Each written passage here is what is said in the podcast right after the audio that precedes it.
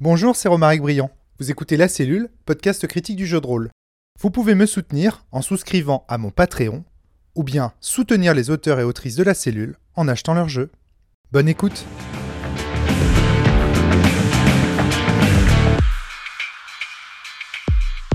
Bonjour à tous et bienvenue sur le podcast quasi mensuel de La Cellule. Aujourd'hui, nous retrouvons notre célébrissime Valentin T. Valentin T, bonjour Hello Ça va la pêche Bah très bien, très content d'être là, ça Nous fait plaisir. également avec Céline. Céline, ça va Je pense... Oh, on n'entend pas ton micro, tu dois être éteinte.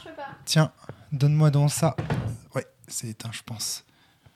Pouf Voilà, te voici de retour. Merci. Bonsoir tout le monde. La pêche. Oui, Alors, c'est peut-être la peine de te représenter, toi, un petit peu. Ça t'a pas beaucoup entendu, quand même, dans les micros de la cellule. Moi, bien moins que cette espèce d'énergumène là à côté de moi, mon- mon cher Valentin. Céline, est-ce que tu pourrais te présenter? On t'a entendu dans Shadow Island. Oui, c'est vrai. Euh, ben, on m'entend pas tant que ça, probablement parce que je suis surtout joueuse Et oui et pas ni théoricienne, ni créatrice, ni, ni MJ la Ni plupart MJ. du temps, en fait. Mais tu interviens beaucoup autour de nous, en fait, puisque tu playtestes euh, quasiment Hmm. tous les jeux qui sortent. Cette année, notamment, euh, on a parlé beaucoup de toi dans le cadre du Rosaire écarlate, C'est vrai. J'ai fait une très longue campagne, euh, presque deux ans, du Rosaire Voilà. écarlate avec Natacha.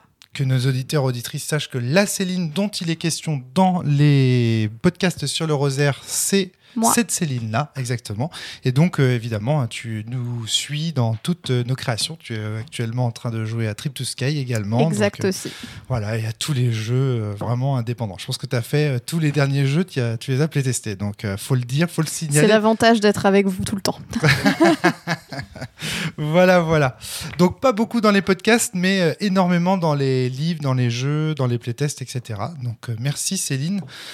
Nous sommes également avec un petit nouveau, Romuald. Romuald, ça va? Bonsoir, ça Alors va là, très pareil. bien, merci. Il va falloir que tu te présentes. Exercice. euh, Eh bien, Romuald, je suis euh, un peu invité surprise, je crois. Ouais, on Euh, aime bien ça à la cellule, faire des invités surprises, c'est ça qui pop, pop. Euh, j'ai vraiment. Je suis arrivé à la, à la cellule en écoutant la cellule. Euh, je cherchais des podcasts un peu euh, théoriques euh, sur le jeu de rôle, j'en ai pas trouvé beaucoup. Et il y en avait un, il était là. Euh, et du coup, j'ai immédiatement contacté Romaric, j'ai envoyé un mail avec plein de questions. Euh, Est-ce que vous pourriez faire ce sujet, ce sujet? Et puis il m'a dit, bah viens en parler. Euh, j'ai fait d'accord. C'était le moment où euh, j'avais, j'avais ce projet de faire euh, progressivement des masterclass. Donc, euh, les gens, parce qu'il y a beaucoup de mails, je reçois énormément de mails de gens qui veulent des conseils pour des jeux. Et donc, du coup, je recevais plein de mails de gens qui me disaient Bah voilà, j'ai tel jeu, mais il me manque ça, machin. Et je me disais En fait, il faut que je me mette sur Discord et que progressivement, je fasse des masterclass. Donc, là, de plus en plus, maintenant, quand vous m'envoyez des mails, il y a des chances pour que je vous dise Bah, on se fait un petit rendez-vous Discord, etc.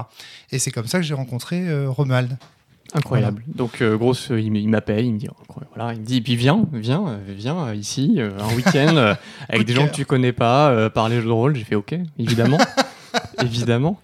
Tous les jours. Voilà, et à côté de ça, je suis game designer, donc dans le jeu vidéo. Et puis, je fais aussi mes petits jeux de rôle à côté. voilà. Mais ça, j'adore, parce que j'aime beaucoup la transversalité. hein, pour ceux qui me connaissent, mon, modèle scientifique, c'est ça. hein, c'est qu'on invite un peu de tous horizons.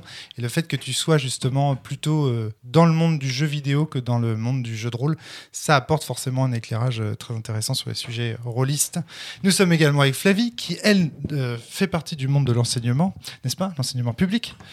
Ça va la pêche? Ouais, la, la pêche, la banane. J'ai pas l'habitude que tu me présentes comme ça. D'habitude, tu fais Alors, Flavie, la dernière fois, je me suis fait engueuler quand. euh, je... Ouais, d'abord, tu interviens plus dans les podcasts. Là, maintenant, je suis dans l'éducation. Bonjour, bonjour. Oui, ouais, il faut le dire.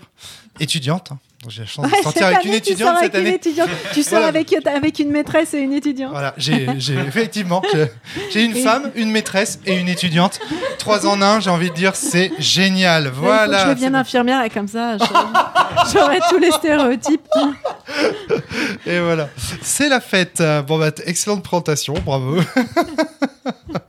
Donc voilà, ce joyeux petit monde réuni autour d'un sujet qui nous est amené par Valentin. Il va falloir que tu nous expliques de quoi tu veux qu'on parle. Alors, le sujet en soi est, euh, est assez simple. Euh, je, vais, bon, je vais présenter un peu le, problème que j'ai. Voilà, à pas les développements, je sais La pas. dernière fois que je t'ai entendu dire ce sujet est assez simple. J'ai écouté le podcast. J'ai plus rien de 5 compris. minutes à m'expliquer. Ouais. En fait, Valentin, c'est un homme, c'est easy to learn, hard to master. C'est c'est easy, easy to explain, euh, hard Je to comprends understand. vite, mais faut m'expliquer longtemps. Ouais, ouais. Mais c'est bien, on a, on, a, on, a, on a tout le temps. Et ben c'est parti. Alors, bon, en plus, là, le, le sujet que c'est pas quelque chose que j'ai beaucoup travaillé. Ah. Et justement, c'est euh, intéressant d'avoir une discussion avec vous et de vous avoir pour pouvoir un peu brainstormer autour d'un sujet. Ah. J'ai eu l'occasion un peu d'en discuter, notamment avec euh, Vivien Féasson euh, et euh, Adrien Cahuzac. Euh, J'y ai un peu réfléchi, Oh. j'ai quelques notes quand même, hein, faut, pas, affreux. faut pas déconner. Des affreuses personnes. Euh, je ne viens pas absolument pas préparé. Euh, mais voilà, je, je- donc ce sera plus une discussion un petit peu autour d'un- plan d'un d'un sujet. Non, j'ai pas de plan. Hyper déçu. Je n'ai pas de plan pour une fois. Hyper euh, déçu. Je n'ai rien à casser. Je euh, pars. Et donc voilà, je suis, en fait, je suis à la recherche de bonnes idées pour un problème. Alors, c'est quoi le problème? Le problème, euh, c'est que euh, quand on est à une table de jeu de rôle, euh, en général, euh, il peut y avoir plein de types de, de conversations autour de la table. Et Il y a des conversations qu'on a avec la voix de notre personnage. Et souvent, ça, se détecte bien, on voit bien. On va prendre une voix un petit peu différente, un certain ton, une certaine On manière semblant. de parler. On Voilà. va faire semblant d'être des acteurs alors qu'on Voilà, ça. pas. Ça, souvent, on appelle ça, on peut appeler ça le roleplay. Euh, et il y a des fois où on va pas parler avec la voix de son personnage. Euh, et c'est bien normal. Par exemple, quand un, meneur dit euh, qu'est-ce que tu fais, il n'y a pas de personnage qui est, qui est en jeu là. C'est le meneur qui parle au, joueur et qui lui demande ce que son personnage fait. Bon, pas de problème. On peut parler aussi de, de choses qui concernent la, la situation sociale. Passe-moi le coca, passe-moi les gâteaux, passe-moi les Fisherman Friends. Toutes ces, toutes ces choses-là, c'est du, du discours méta, mais qui porte pas sur la fiction. Alors j'ai déjà un truc à te dire, c'est que si un jour tu joues avec Cédric, sache que tous les trucs où tu dis on peut ne pas parler avec la voix de son personnage, pour lui c'est pas vrai en fait. À partir du moment où tu lances en fait le jeu, Cédric, coucou je te salue, ne sera que son personnage, même si tu lui dis passe-moi le coca. Ah, c'est intéressant Et ça. il n'est pas le seul. hein. Ouais. Euh, moi, Alors, euh, tous les potes de Cédric sont comme ça. Bah, c'est super intéressant, voilà. C'est, on est, on est en, en plein dans, le- dans dans le sujet. Mais Alors, du coup, Valentin ouais. ne veut jouer qu'avec des gens comme Cédric. Alors non, Ah. non, justement, le, le- mon point, est, mon point est, est- est pas celui-là, parce que, bon, il y a aussi, alors faut bien faire, euh, je, je prends quand même un, un tout petit temps pour euh, finir euh, de, de définir ce qui m'intéresse, Je t'en prie. parce qu'en fait, on peut parler de la fiction, Euh, par exemple, on peut dire, oh là là, elle est, elle est- elle est trop géniale cette scène, mais moi, ça, je trouve ça très bien, il n'y a pas de problème. Euh, on peut aussi euh, voilà, faire des commentaires, mais dès qu'on va échanger des informations que nos personnages sont susceptibles d'échanger, ou en tout cas qui vont changer la conduite de nos personnages, c'est là où j'ai un problème. Donc. Et ça, c'est souvent dans le cadre de la planification que ça apparaît, mais en fait, il y a plein de cas en dehors de la planification en jeu de rôle euh, traditionnel. hein. Là, je, me, focalise surtout sur le jeu de rôle traditionnel. euh, dans lesquelles, des situations dans lesquelles ben, les, jou- les joueurs vont parler entre eux pour prendre des décisions ou pour même, euh, même se juger les uns les autres. Ça peut être, mais vraiment, ce que, ton personnage fait, c'est dégueulasse. Toutes ces situations-là, qui sont en fait des discussions entre les joueurs, moi, ce que je voudrais, ce que j'aime en fait en jeu de rôle, euh, et c'est vraiment une préférence personnelle, hein, là, c'est vraiment uniquement un désir perso, c'est d'arriver en fait à minimiser. Enfin, c'est pas tant que je veux pas qu'il y ait de, dialogue méta du tout, mais en fait, je trouve c'est tellement dommage, euh, quelque part en jeu de rôle, qu'on fictionnalise pas, qu'on n'en fasse pas du roleplay, euh, que euh, je me dis, bah, comment est-ce qu'on on maximise la possibilité de, d'avoir des scènes comme ça? Moi, je veux, par exemple, juste pour finir, le, si jamais il y a un jugement qui est, qui est exprimé à la table de jeu, bah, pour moi, c'est super cool quand c'est le personnage qui vient juger l'autre personnage et qui vient dire bah, Mon personnage arrive, Flavie, et il te dit Écoute, ce que tu as fait là tout à l'heure avec euh, le chevalier, je m'en, fiche qu'on prenne une voix particulière. C'est pas, pas tant le côté euh, acting, roleplay ou euh, le fait qu'on, qu'on- qu'on incarne vraiment dans le, dans, dans la, dans le roleplay, mais c'est que on sente bien que c'est mon personnage qui le dit à ton personnage. Et ça, ça m'intéresse énormément pour plein de raisons qui sont, qui sont liées à, des, à, à, mes intérêts perso. Et je ne sais pas comment faire euh, pour passer du dialogue plutôt méta à un dialogue plutôt fictionnel entre les, entre les participants. Donc c'est mon problème. Et euh, voilà, je n'ai plus de plan.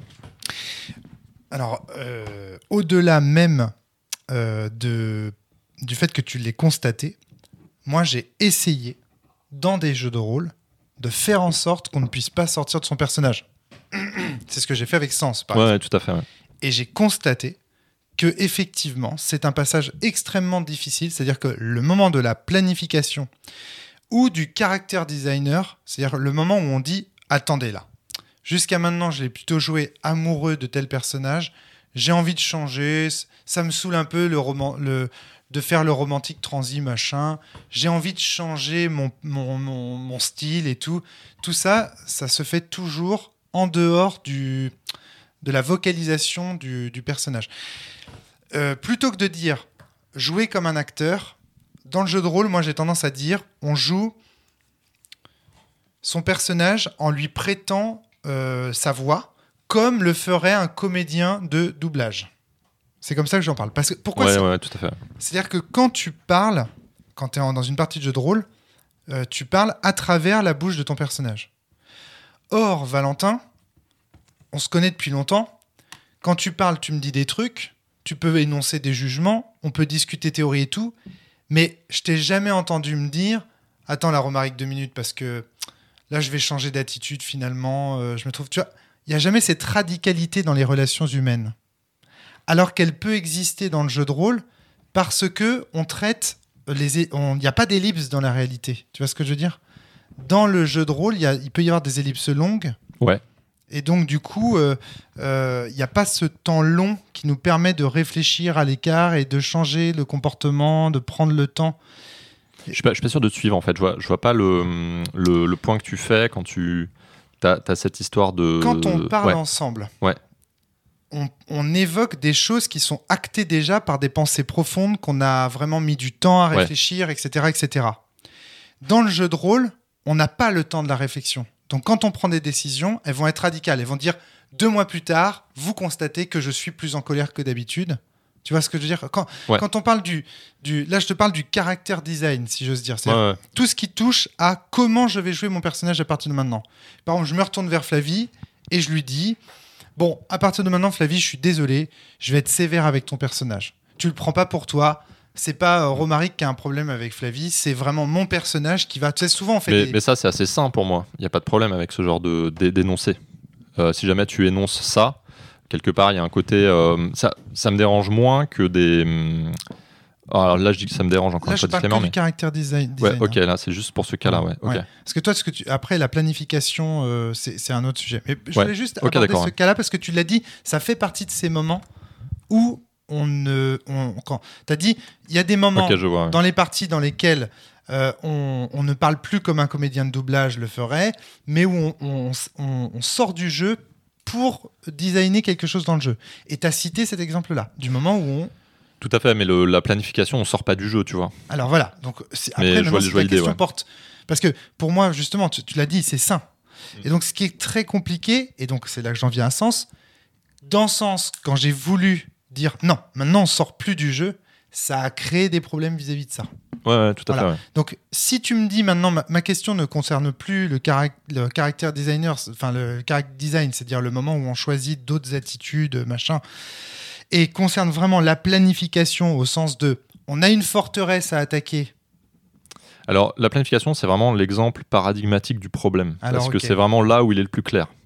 Dans la planification, je pense qu'il y a beaucoup de rôlistes euh, classiques qui ont vu que c'était un problème, euh, enfin un problème, ou qu'en tout cas on voit du, du dialogue méta entre les joueurs s'installer et plus une conversation entre des personnages. D'accord. Céline, oui. Céline, je t'en prie. Euh, Oui, en fait, c'est ça fait un petit peu comme donc les moments où on pourrait parler en jeu avec la voix du personnage, mais on choisit de parler entre joueurs. Et donc ensuite, quand on passe en jeu, il n'y a plus de discussion à avoir entre les personnages puisque les choix ont déjà été faits. Et on pourrait presque décrire ça comme étant les personnages ont une sorte d'espèce d'esprit ruche qui correspond à l'intégralité des joueurs. Ouais. Et en fait, il n'y a plus d'in- d'intérêt à interagir entre les personnages puisque Hmm. tout a été géré au niveau de l'esprit ruche, c'est-à-dire tout a été géré au niveau des interactions entre joueurs. Et donc, du coup, on perd complètement la partie roleplay qui, qui n'a plus de sens parce que ce serait que répéter des choses qu'on a déjà dites. Flavie, Bon, tu as pu le remarquer, du coup. euh, elle a pris plein de notes. En fait, moi, j'ai plein de On a trucs à échangé les rôles, c'est bien. J'ai vraiment plein, plein de choses. Je n'ai pas un plan, mais euh, j'ai plein de choses. Euh, je, vais, dérouler, on verra où ça mène. Euh, la première chose, en fait, que ça m'évoque, en fait, c'est la rapidité apparente du processus de parler en méta, en fait. Souvent, quand on décide en fait de, parler en méta, c'est que c'est c'est un moment en fait qu'on peut penser être chiant ou qu'on a envie d'être de voir rapide parce qu'on a très envie d'aller à la scène d'après. Et on se dit que si on passe en méta, en fait, euh, ça va prendre énormément de temps. Donc à partir de là, la question c'est Attends, tu dis si on passe pas en méta si on passe pas on passe pas en ouais, méta. si on passe Ça pas en méta, ça va prendre énormément de temps. Et du coup, en fait, euh, à ce moment-là, il y en a plusieurs. Bon, alors là, on quitte le jeu, on va faire ça rapidement. Souvent, c'est une question de rapidité, en fait. C'est parce qu'on a envie d'aller à la scène badass qui arrive. Souvent parce que le système de jeu, dans les jeux dits traditionnels, en fait, euh, le système est surtout là pour émuler le combat et pas pour émuler en fait la scène de la scène où on va parler ensemble pour euh, pour savoir ce qu'on va faire. La scène de planification, souvent dans les jeux de rôle traditionnels, elle n'est pas prise en compte en fait dans le système de jeu. Donc c'est un moment en fait qui va être un peu plus freeform et sauf que quand tu choisis de jouer un jeu de rôle traditionnel, bah c'est pas forcément pas forcément quelqu'un qui aime le jeu de rôle freeform. Euh, Valentin, je te laisse Ouais, répondre. et à- puis- à ce Alors, dans ce podcast, je Il y avait passerai. plusieurs choses à faire. Ouais. là, je j'ai dit pêle-mêle plusieurs trucs. Il y a la rapidité, le système Ouais. jeu En fait. Dans ce podcast, vous constaterez que je ferai souvent rebondir Valentin parce que c'est, voilà, il faut qu'on soit reste dans ton sujet. Mais donc voilà, je fais souvent euh, parler Valentin, puis je repasse la parole. Donc Valentin, vas-y. Donc bah merci, hein, c'est typiquement le genre de choses que, qui- que je viens chercher ici pour me faire cogiter. Euh, je suis d'accord avec cette histoire de rapidité, euh, mais par exemple, dans des jeux dans lesquels il y a du combat, en jeu tradi, ce qu'on voit, c'est que dans le combat aussi, il y a des- du dialogue méta, tu vois. Euh, et que c'est. c'est- Est-ce que là aussi, en fait, on, on y va pour, pour faire du combat parce que c'est la scène intéressante, mais en même temps, là aussi, on a du, du dialogue méta, donc Ouais, mais c'est- pas le même type de planification en fait. Ouais. La planification avant, c'est le moment où on fait le plan. ouais, ouais, ouais. Et le plan, même dans les films, je veux dire, c'est souvent le moment où tu as une caméra rapide, où on va expliquer le truc rapido, alors que quand tu es dans l'action, c'est pas le même type de planification. C'est une planification où c'est comme si tu étais dans le système de jeu, là, où tu dis va sur la case B3 pendant que je me sur la case C6. Il y a un petit côté comme ça, c'est beaucoup plus rapide en fait. Et là, en plus, très souvent, on passe presque en synesthésie. Parce que du coup, on a l'impression d'être confronté au même, euh, au même choix. Et c'est comme si, en fait, euh, on voyait moins la synesthésie dans, les pla- dans la planification. Ouais, je, je vois ce que tu veux dire. Je vois ce que tu veux dire. Euh, C'est compliqué. ouais, ouais, ouais, mais. euh, On n'a pas le vocabulaire pour aborder ta question. Donc Ah c'est bon, ça tu ça penses, être- Non. Non, non, je crois que c'est tu soulèves une, un tu soulèves un problème de fond de tiroir qui nécessite un vocabulaire qu'on a qu'on n'a pas là en l'état. C'est pour ça qu'on est là en mode caractère et designer machin, on invente des concepts Ouais, à la volée, ça va être compliqué. Mais, mais c'est très intéressant justement, c'est les meilleurs, c'est nos meilleurs podcasts ça. Ouais, sachant que en plus, le, là, je suis en train de penser, ouais, la planification, c'est un cas possible. À l'intérieur du combat ou d'une scène d'action, on peut dire ah mais non, va faire ça, par exemple. Quand un joueur dit euh, va actionner le levier, euh, ou, ou alors il va, il va même pas le dire comme ça, il va plutôt le dire comme euh, non non non, mais moi je pense que ce qu'il faut, c'est que tu ailles actionner le levier là maintenant. Mais en fait, il parle vraiment de joueur à joueur. S'il parlait euh, avec la voix de son personnage, il dirait quelque chose qui ressemble plutôt à ce que j'ai dit au début, c'est-à-dire actionne le levier. Quelque chose de plus spontané qui correspond vraiment à la, la situation. Et c'est comment est-ce qu'on crée des, euh, bah, des énoncés qui sont fictionnels en fait, et pas des énoncés qui sont de joueur à joueur. J'ai retrouvé tiens euh, dans mes notes le mot exact que tu as utilisé pour définir ton sujet. À un moment donné, tu as dit les conversations ayant une influence sur le comportement de mon personnage. Ouais, c'est ça, ouais, c'est ça le, c'est ça le, en fait, l'objet en fait. C'est hyper vaste en fait comme euh, Oui, c'est très vaste, c'est très vaste. si tu vois toutes les conversations dans une partie de jeu de rôle qui ont pour objet euh, l'influence du comportement, par exemple, euh, conversation ayant une influence sur le comportement de mon personnage, est-ce que euh, ça contient aussi les moments où on dit bah, est-ce que j'ai pris mon épée ou pas?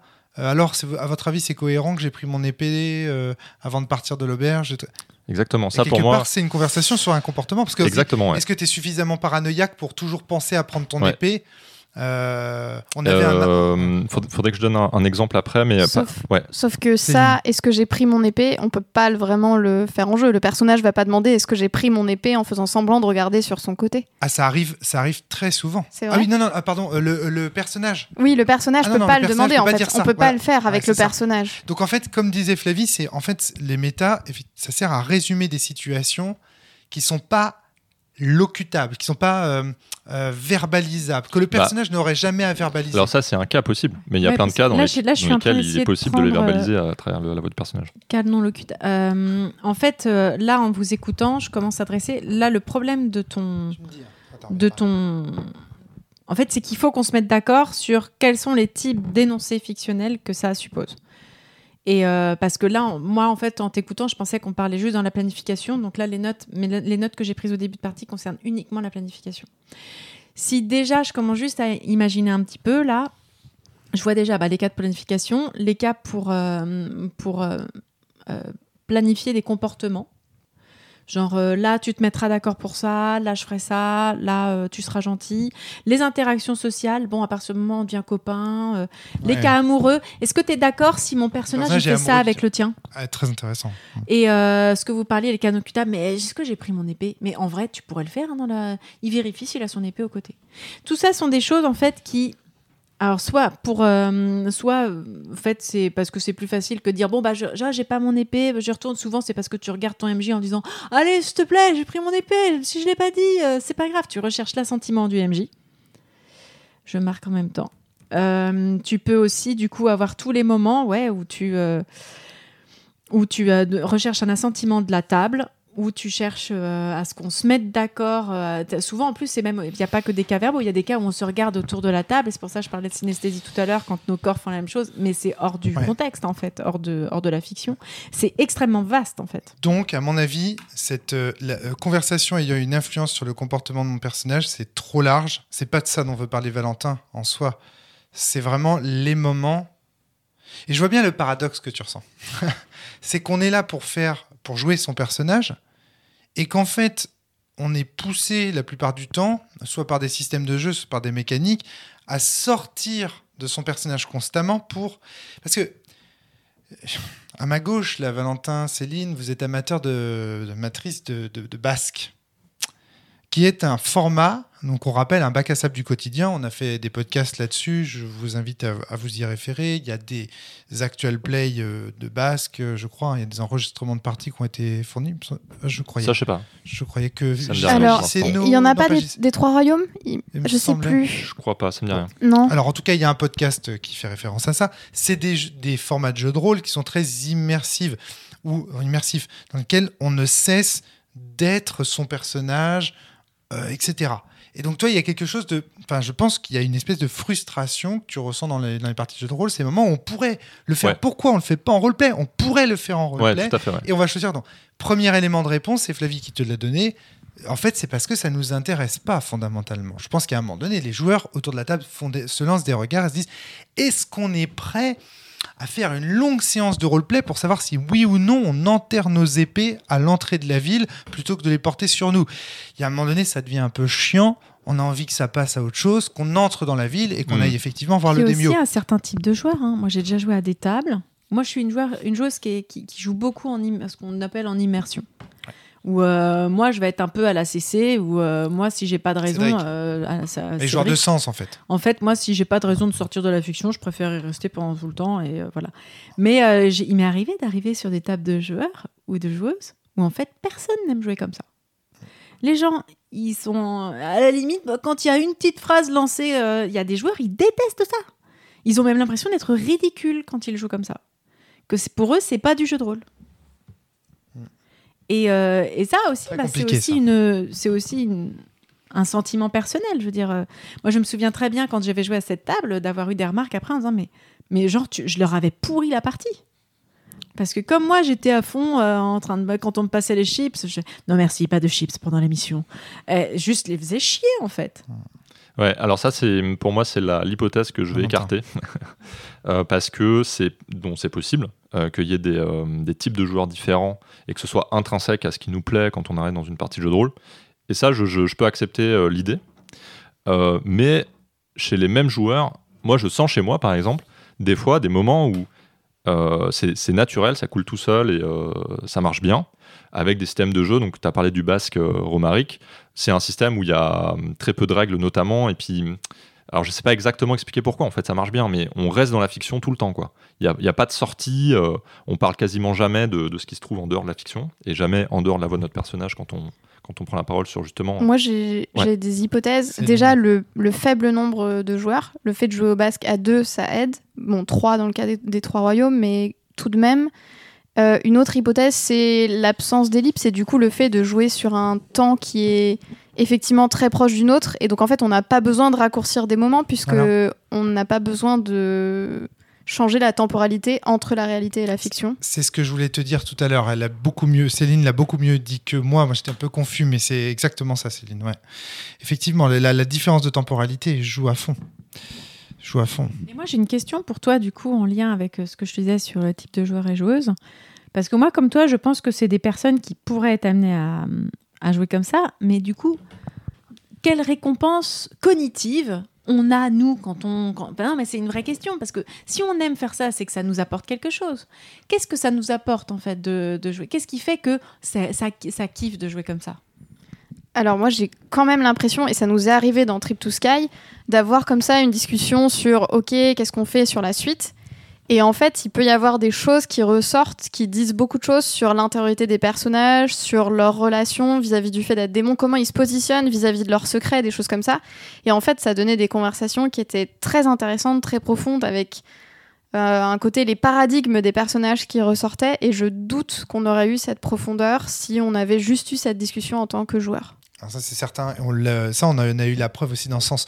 Je rappelle donc juste pour les auditeurs qui débarqueraient que Sens est un jeu extrêmement immersif dans lequel si on parle, si c'est le joueur qui parle, le, le joueur est puni. Enfin, je- je- j'exagère à peine. Mais en fait, je trouve que c'est super intéressant le cas de sens parce Ouais, que c'est un peu comme si tu disais, en fait, ça ressemble exactement à ce que je veux faire, mais Oui. ça le fait pas comme je voudrais le faire. C'est-à-dire, euh, ça dit, ok, ce comportement on le veut pas parce qu'en fait, euh, moi j'aime jouer euh, vraiment en immersion, quoi.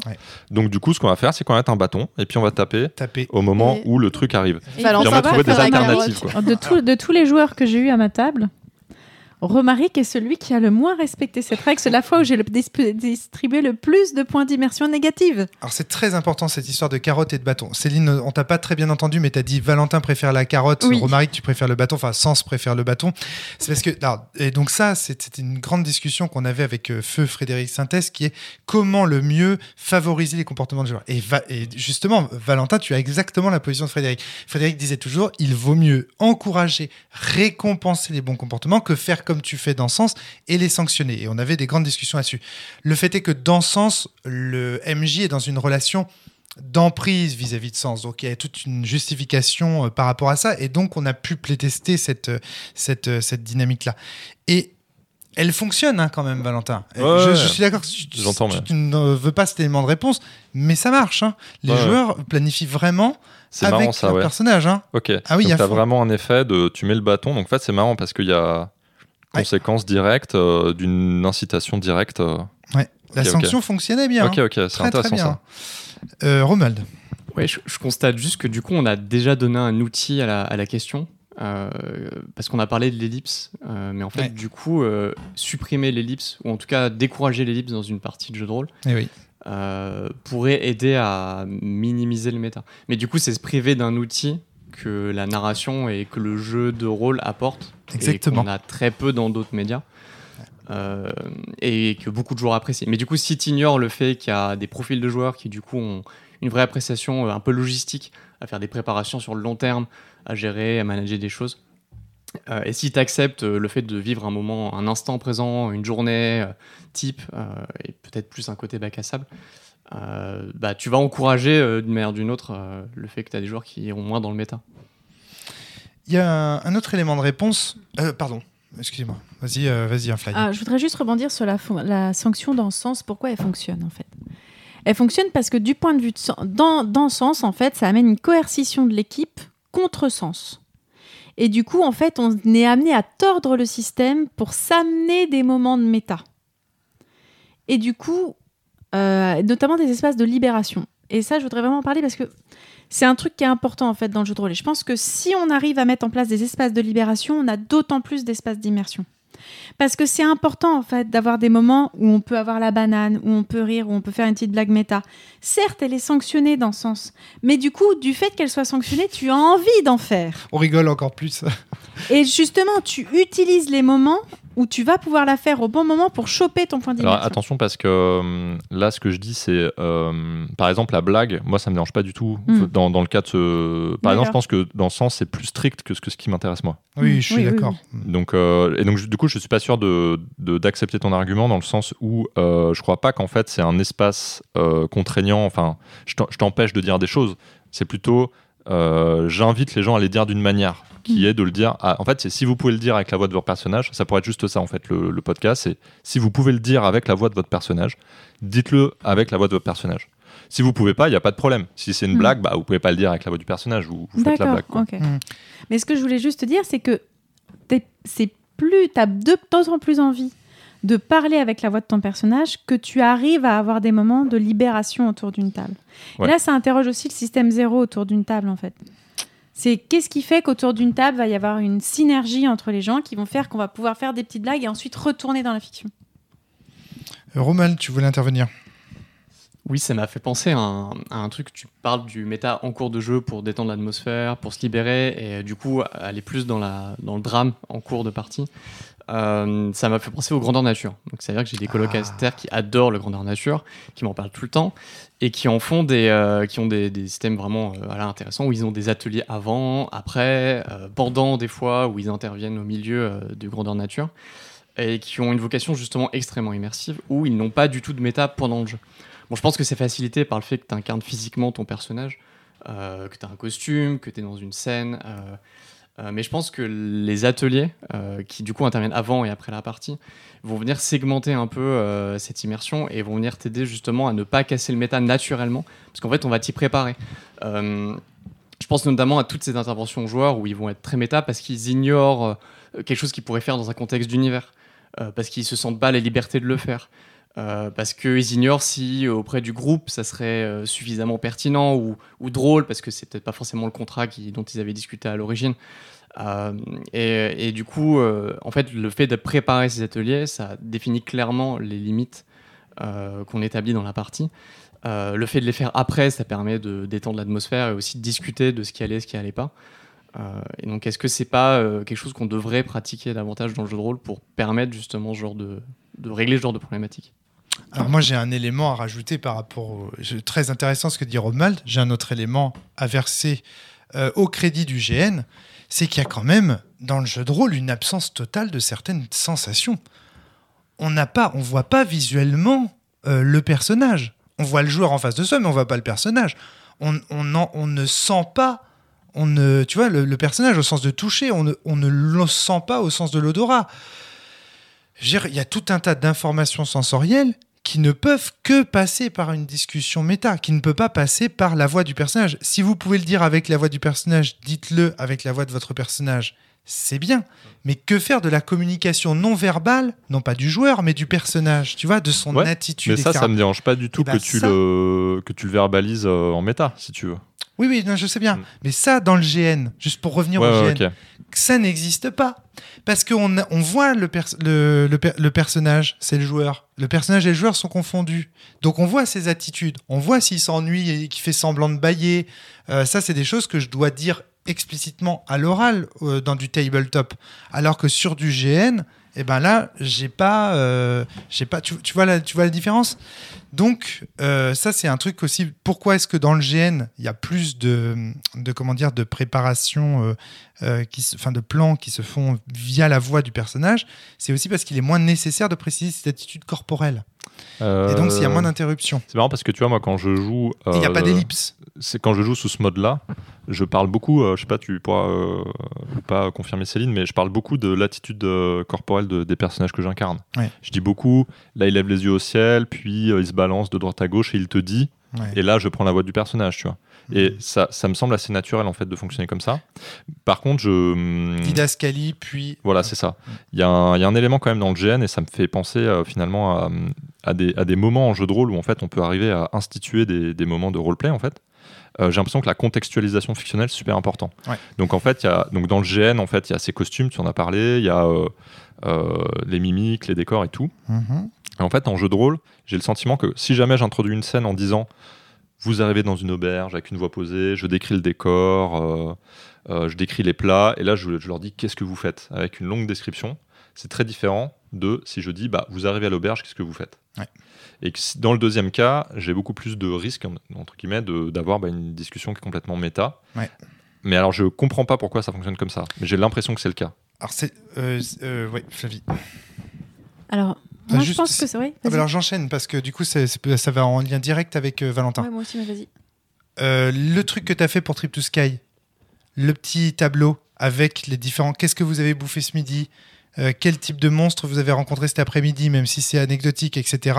Tout ça, c'est des éléments de richesse contextuelle, de contextualisation, qui vont aider grandement au fait de parler à travers la voix de son personnage. Ça offre matière à discussion via la voix de son personnage. C'est ça, ça c'est un très bon exemple, par exemple, Ouais, de ouais. cas où ça fonctionne. Mais la, ques- la question que tu poses, qui est pourquoi ça fonctionne, alors là, Alors, moi, c'est justement ça que. Euh, moi, je pense que Flavie. Ça va avec l'intérêt qu'on porte à son personnage et aussi le fait de le connaître. Parce qu'en fait, quand on le crée, le personnage, ça reste une forme un peu nébuleuse, en fait. Et euh, moi, à chaque fois que j'ai. Les, fois où j'ai le plus joué, entre guillemets, mes personnages. euh, Vraiment dans le texte, on va dire. C'est les moments où j'avais le plus d'intérêt, où je le connaissais le mieux. D'ailleurs, les premières fois où on joue, techniquement, on est un peu. C'est là où, on- où je trouve on a le moins de. où on le joue le moins parce que c'est très compliqué. Faire une création de personnages très fouillés. Faire des moments où on le joue individuellement, où on fait des jeux de rôle euh, Solo. solo. Euh, ou euh, les moments où tu peux rêver ton personnage, des moments où tu peux passer ton temps, où tu prends deux heures et tu, tu réfléchis à ce- d'où il est, qui vient, etc. Plus tu, plus, tu, joues- plus tu joues ton personnage, plus tu le connais, mais c'est l'inverse, c'est vrai. Plus tu connais ton personnage, plus tu vas le jouer. Ouais. Et je pense que il y a aussi ça, c'est que très souvent, en fait, dans les jeux de rôle classiques, en fait, tu commences à connaître ton personnage à partir du dixième scénar, parce qu'avant, c'était qu'une ébauche, quoi. Hmm. Enfin, moi, j'ai vu à Ah, Agone les moments, les moments où j'ai vraiment commencé à jouer mon perso. Ça faisait 10 scénars qu'on faisait parce qu'en fait, ouais, j'avais ma liste de compétences, mais qui elle était, d'où elle venait, tout. Et pourtant, Yann Sully nous avait poussé à déjà créer des petites choses. Et Et je pense qu'il faut vraiment, comme dans Trip to Sky, déjà le, le fait d'avoir un, un premier, un premier scénar solo avant de démarrer, mais ça aide vachement Ouais. en fait. Et c'est certainement ce qui justifie l'amour des rôlistes routards pour les longues campagnes, je pense. C'est qu'ils ont la sensation, quand ils maîtrisent. C'est très intéressant ce que dit Flavie. Là, on rentre vraiment dans les réponses à ta question. Parce que jusqu'à maintenant, on se contentait un peu de botter en touche, de, de dire pourquoi ça marchait ou ça marchait pas. Mais là, enfin, pourquoi ça marchait pas, en fait? Et là, on commence vraiment à rentrer dans le pourquoi ça marche. Et effectivement. Quand on très très très très bon point, je pense que c'est aussi ce qui justifie le fait que les gens aiment bien les campagnes longues. Et fait- j'aimerais rajouter Vas-y. aussi quelque chose. C'est bon là, c'est la- l'aspect behavioriste euh, qui va parler. Je pense que euh, lorsque tu fais le premier, scén- si tu commences par le premier scénar solo, faut que, dans le cadre du jeu de rôle traditionnel, faut que le MJ précise qu'il va falloir parler qu'avec euh, son la voix de son personnage et que lui il soit à donf, à donf qu'il n'y a aucun moment où il fasse du méta, parce que mine de rien. La- le premier scénar qu'on fait, il donne un peu le, euh, le là du reste de la campagne. en fait. c'est clair. Et donc, si à ce premier scénar, là, on arrive en fait à faire quasiment que ça, le reste du temps, en fait, tu auras envie de reproduire, en fait. Et c'est vrai pour l'inverse. Si au premier scénar, tu as fait quasiment que du méta, bah, tu auras du mal à rattraper le coup après, en fait. Euh, Euh, bah, J'ai une question pour toi, Flavie. Euh, Tu parles de behaviorisme. Pourquoi c'est- le cas, ça? Pourquoi est-ce que le fait d'initialiser d'une certaine manière, enfin, je sais pas si tu as une En explication fait, euh, ou, euh, si, j'en ai une, mais euh, ça va dépendre des récompenses euh, cognitives qu'aura reçu le cerveau. Si, en fait, au premier scénario, euh, quand tu as fait du méta, etc., tu as eu euh, ce qu'on appelle un renforçateur positif. Et on t'a dit, Un ah, un, ah, un non. renforçateur positif, c'est en gros quand on te dit, ah, c'est bien, c'est cool, tu as une récompense. En fait, ton cerveau, il analyse quelque chose comme une récompense. Naturellement, le cerveau, il va vouloir recommencer ce comportement parce que le cerveau aime les récompenses. Donc, un truc intéressant qui, qui serait intéressant, c'est de faire ce qu'on appelle euh, le renforçateur négatif, c'est l'in- l'inverse. C'est euh, quand euh, tu n'as pas le comportement que tu le veux, que tu veux, tu vas pas le, renforcer négativement, mais tu vas, l'éteindre. On, dit- on appelle ça éteindre un comportement, c'est-à-dire que tu vas lui donner ni, euh, ni, ni autre chose. Tu vas faire comme si ce comportement n'existait pas. C'est la meilleure façon d'éteindre un comportement. C'est-à-dire que si la personne parle en méta, bah, tu fais comme si tu l'écoutais pas. Tu l'ignores en fait. C'est ce que le cerveau déteste le plus. En fait, on pense souvent que même pour les enfants, euh, c'est bien de faire la punition et tout. En vrai, ça marche beaucoup moins bien qu'en fait euh, ignorer. Parce que le cerveau déteste être ignoré, alors que si tu peux apprendre à aimer des renforçateurs négatifs, tu peux même y trouver quelque chose euh, comme de l'attention, etc. Donc le, le mieux, en fait, lors de ce premier scénar, c'est si tu veux pas ce comportement-là, mais quand on ne parle pas avec la voix du, sans la voix du personnage, bah, pour l'instant, tu réponds pas ou tu dis Je comprends pas, euh, qu'est-ce que tu dis? Tu, ré- tu réponds uniquement aux gens qui parlent avec le- leur via leur personnage, du coup. Ça, Moi, ce que j'ai eu, c'est, pour être un peu moins violent, des gens, enfin, juste le MJ qui répond euh, C'est ton personnage qui dit ça? Voilà, oui, ça, ça, ça, ça, ça, ça se fait très souvent. Oui, c'est vrai que j'ai ce que dit ce que dit Céline est du vécu, euh, notamment dans nos parties à deux. Euh, et euh, c'est marrant parce que j'ai l'impression d'avoir dé- développé un certain nombre de techniques comme ça, mais un peu inconsciemment quoi. C'est normal parce ouais. qu'en fait, du point de vue des théories behavioristes, en fait, on est, enfin, le cerveau étant, étant programmé pour les récompenses, toi, ta récompense à toi, c'est quand on te parle de façon Ouais, immersive. Tu as constaté que lorsque tu disais c'est ton personnage qui parle comme ça, ouais. tu avais ensuite le comportement qui t'intéressait, donc tu utilises ça naturellement. Mais je, me- je je pense que j'ai d'autres manières de faire, mais que j'ai pas encore. hein, euh, ouais, ouais. hein. Juste là, je, je calque en fait un truc. euh, Mais je pense qu'on a, on a tous un petit peu des techniques euh, aussi euh, comme Elle ça. bien dressé. Et la, la question, c'est de savoir euh, qu'est-ce qu'est-ce qu'on utilise un peu inconsciemment, justement, euh, parce que ça marche, mais sans l'avoir vraiment identifié, euh, de manière à pouvoir le reproduire éventuellement consciemment. Quoi. Ouais. Alors j'avais éventuellement d'autres éléments. Ouais. là-dessus Ouais. Le truc de c'est ton personnage qui dit ça, ça fonctionne du feu de Dieu, alors, pour l'avoir déjà testé. Ouais. Ça prend d'un coup. En fait, ce qui est cool, c'est que ça responsabilise le joueur vis-à-vis de tout ce qu'il pourrait dire à co- Ouais. un peu à côté, tu vois, un peu. à- Et donc tu lui dis attention, je pourrais prendre pour euh, content ce que tu es en train de me dire Ouais. là. Donc essaye plutôt de tourner cette fois ta langue dans ta bouche avant de parler, et de parler à travers ton personnage. Sachant que ça, c'est pas du tout infaillible parce qu'il y a des fois où c'est juste tu transmets une information euh, directe. euh, c'est ton personnage qui dit ça Oui, oui, c'est mon personnage qui dit ça. Enfin, tu vois, il y a. oui, oui, c'est vrai. euh, oui, c'est juste que je l'ai dit plus, plus Ouais, rapidement. généralement, quand je dis ça, c'est un peu malicieusement. Je reconnais. Euh, Céline, tu voulais euh, prendre la parole avant que je. Euh, parce que tu allais, t'allais partir dans les, les autres choses qu'on peut faire Ouais. pour favoriser comme ça des, des comportements plus roleplay. Et euh, quelque chose qui marche assez bien, je pense, et moi je l'avais, pas mal vécu dans Vademecum, c'est d'avoir des informations dissymétriques entre Mhm. les joueurs. C'est-à-dire si chaque euh, joueur a des informations différentes, ça marche aussi dans Trip to Sky, du fait qu'il y ait eu les scénars solo, on n'a pas tous les mêmes informations sur le monde. Euh, On va beaucoup moins discuter en méta, tout simplement parce que c'est vraiment trop dommage de révéler en méta des secrets, en fait. On veut le faire en jeu. Mais j'ai d'avoir un truc de fou. L'esprit ruche dont tu parlais tout à l'heure, tu viens de me faire avoir une, une révélation. L'esprit ruche de Je veux, je veux une musique qui fait.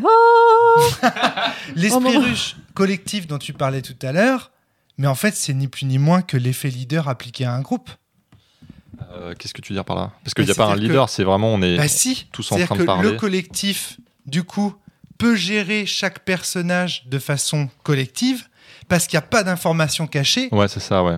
Et voilà, parce que s'il y a des informations cachées pour chaque personnage, le collectif ne peut pas dire quelle est la meilleure décision En fait, c'est pour un- X ou Y personnage. C'est un effet leader, mais un peu différent. C'est un effet leader qui. Enfin, c'est ça, c'est l'effet ruche. C'est pas exactement pareil. L'effet ruche, non. C'est le. effet de coopération, quoi. Ouais, coopération, Ouais. sachant que s'il n'y avait pas coopération, en fait, on fictionnaliserait parce que. euh, alors pourquoi Je ne sais Ah pas putain, mais encore. c'est génial ça.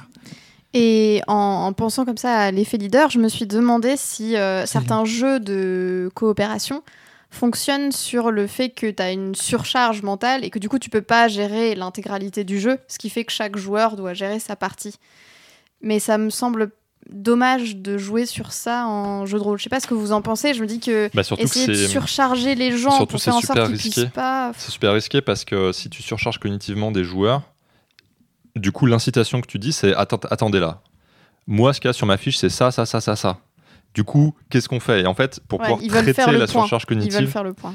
euh, bah, tu passes directement en méta pour. euh, et je sais pas si. Alors, je pense que ça limite l'effet leader, mais pas l'effet ruche. C'est-à-dire que l'effet leader, en fait. euh, oui, effectivement, euh, quand tu as trop de surcharge cognitive, un leader peut pas prendre en charge. quoi. Par contre, l'effet ruche, bah, en fait, il va t'amplifier par le fait qu'il y ait une surcharge cognitive. Enfin, je, je pense. hein. C'est génial. En fait, euh, ben, du point de vue pédagogique, la surcharge cognitive euh, limite quand même vachement le conflit socio-cognitif. hein. Or, c'est ce qu'on cherche. C'est quoi quand même. Le conflit socio-cognitif, c'est quand tu te heurtes ensemble à un problème pour y trouver une solution. C'est ce qu'on utilise quand on fait un travail de groupe. Et euh, s'il y a surcharge cognitive, en fait, les gamins, ils vont juste être keblo comme ça. Oh. Et en fait, il y en a un qui va dire bon, il faut quand même qu'on fasse quelque chose, et donc ils vont choisir la première idée nulle qui leur passe par la tête parce qu'il faut quand même résoudre quelque chose, et tu vas avoir la même chose à une table de jeu de rôle.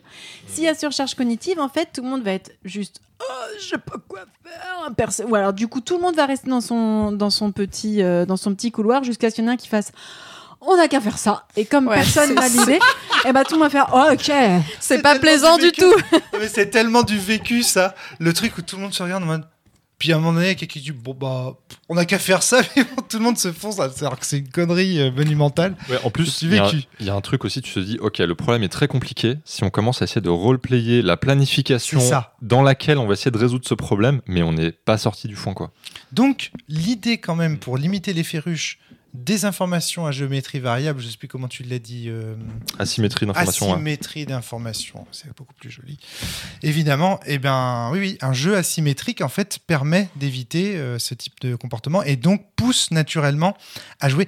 Et d'ailleurs, ça me fait penser à le jeu que nous avait ramené Dark une fois où il fallait euh, déterminer si la personne en face de nous était un robot ou pas. Ouais, excellent. Inhuman Condition. Ouais.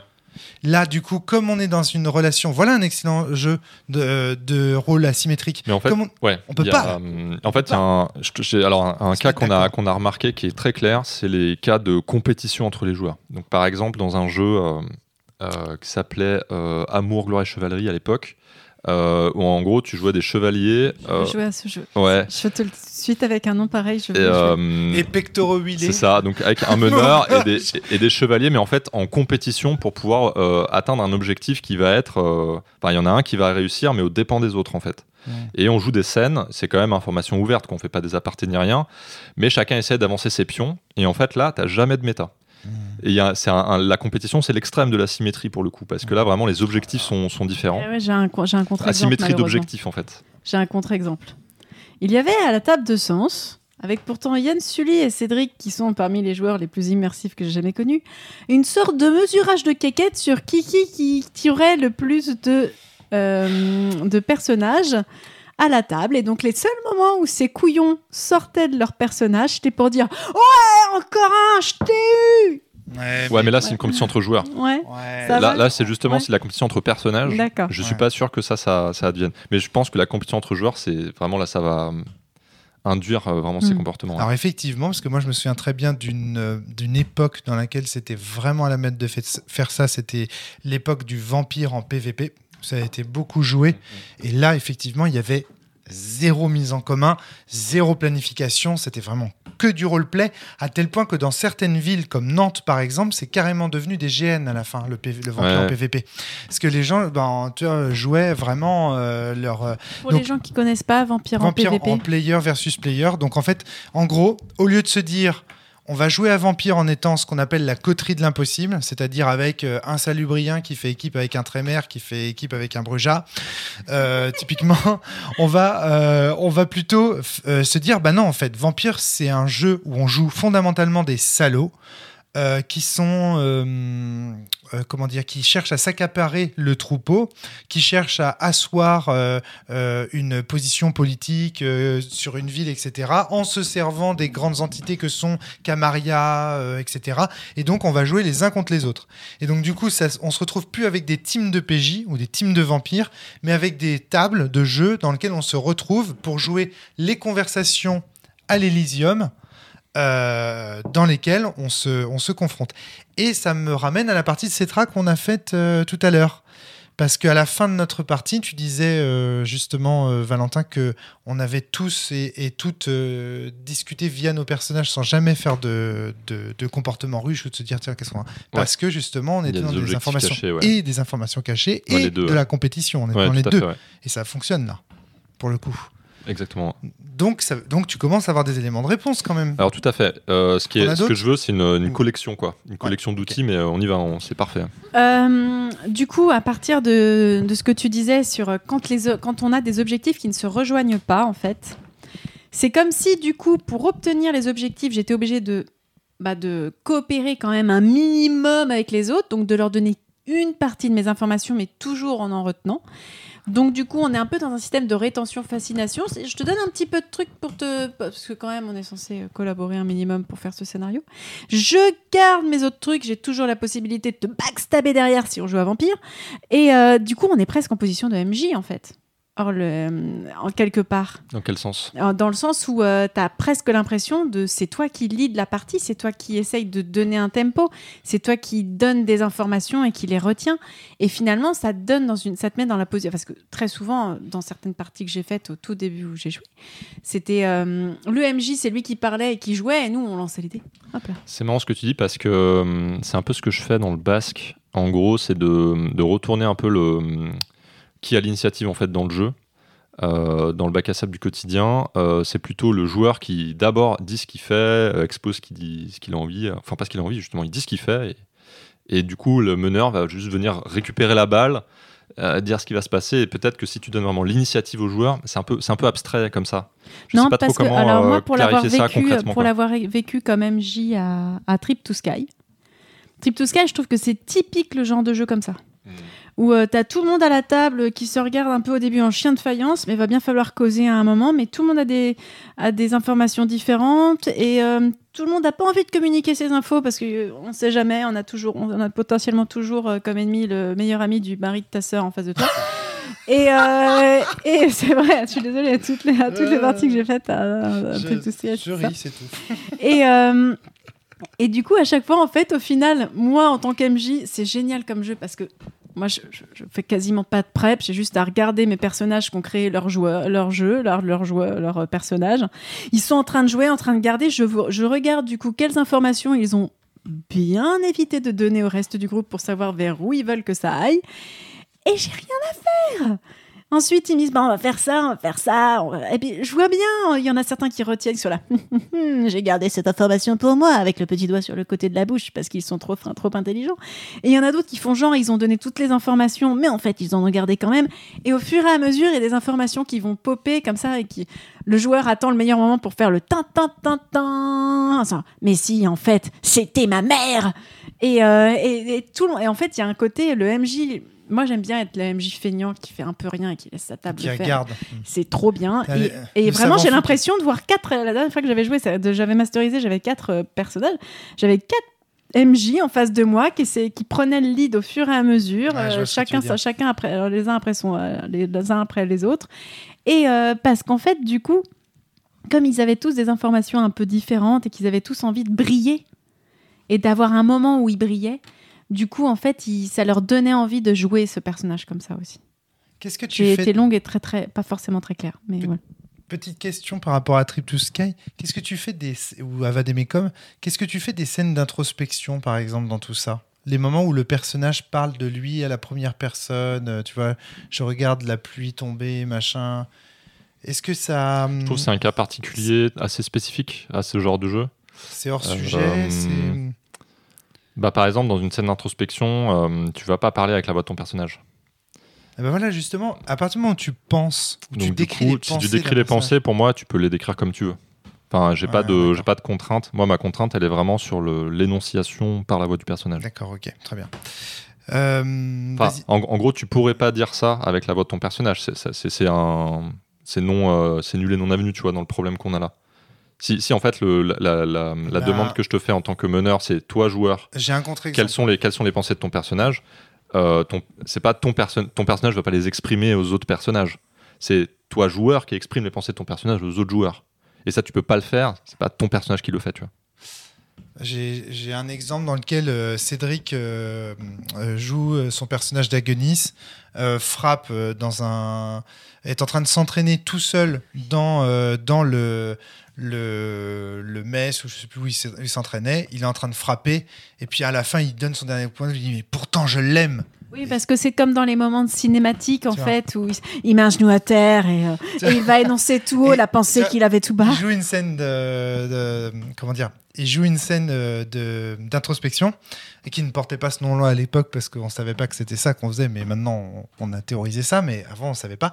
Et en fait, il verbalise, tu vois, la pensée de son personnage en regardant son point. Tu vois, dans les Chevaliers Zodiac, tu trouves plein de scènes comme ça où ils sont par exemple à terre et où ils disent il a non seulement été capable de repousser le dragon d'une seule main, mais il a su utiliser sa force, etc. Et en fait, ils font des scènes d'introspection, mais ils verbalisent. Ah, c'est intéressant. Les Chevaliers Zodiac, c'est quand on a joué au Chevalier Zodiac, on y On a fait tout pendant des années et euh, on, on le faisait Alors, sans arrêt. Chevalier du Zodiaque, c'est un jeu de rôle dans lequel il est absolument impossible de faire autre chose que de la narration à travers la voix de son personnage. Parce que dans les mangas et dans les combats, tout est verbalisé. Au point même que Ouais. les gens qui regardent ça se disent Mais c'est pas crédible, euh, il a pas le temps de parler là, il, va, il donne son coup de poing à la vitesse de la lumière ou il a le temps de nous faire un discours de, de, de, 5 minutes. En fait, là, tu me dis mobiliser un canon narratif. euh, Exactement. Exactement. Pertinent, quoi. Et oui, il y a des canons narratifs dans lesquels ça colle. Par exemple, euh, si tu prends un canon narratif comme Mission Impossible, donc je pense notamment à l'agence de Drea Calusiac, mais je vais y revenir. Quand on est dans l'action, ça colle pas de faire en sorte que les personnages puissent se parler. Mais si ton canon narratif, c'est un espèce de jeu comme Metal Gear Solid, par exemple, dans lequel ils ont toujours des codecs qui leur permet d'échanger des pensées. Le mec est en pleine baston. Je veux dire, dans Metal Gear, il y a plein de moments où il se fait un golem de fer de 3 mètres de haut, un vampire, un machin, et, Et là, je le bruit du codec qui fait. Attends, deux minutes, euh, je parle à mon colonel. Si tu mobilises un canon esthétique dans lequel il est possible d'interrompre n'importe quelle scène d'action par une pensée profonde, un, un- un truc. euh, et là, en plus, dans Metal Gear, c'est sortez les violons. hein. T'es en plein boss et puis tac, la musique elle change, elle devient tragique. Enfin, t'as des moments incroyables. Et ça, c'est c'est pareil. C'est des mecs qui sont censés taper à la vitesse de la C'est lumière. intéressant. Olivier euh, Tom Olivier Tom. Je pense à un- il y, a il y a un élément là avec l'histoire du codec. Alors je suis d'accord pour le côté canon narratif, mais ça demande une certaine discipline à part des joueurs quand même. Oui. Il y a, mais c'est, mais ça peut, connaissance. ça peut bien marcher, ouais. Et connaissance puis, du canon. C'est possible que dans ces canons-là. Euh, c'est marrant parce que alors il y, a- il y a deux éléments là qui me, qui me viennent, l'histoire de, alors l'explication et euh, l'histoire du codec, ouais. Une, une manière de, hum, c'est intéressant parce que tu dis on peut fictionnaliser euh, le discours méta en fait. Ouais. Tu dis bah, en fait le discours méta a des propriétés Ouais. particulières par rapport au discours fictionnel. C'est notamment qu'il peut intervenir à des moments euh, qui sont un peu hors du temps quoi. Ouais. Euh, parce que ça c'est parce que la temporalité du jeu de rôle elle n'est pas, elle est pas fixée sur la temporalité de la partie en fait. On peut faire des actions beaucoup plus longues dans la fiction que dans la partie inversement, faire des, des- des ellipses. Et donc du coup il n'y a pas un match parfait. Euh, et le méta, en fait, ça intervient euh, potentiellement dans ces cas-là. Ça peut être. Alors, j'imagine une mécanique, mais euh, je soumets une mécanique ici juste pour illustrer la discussion.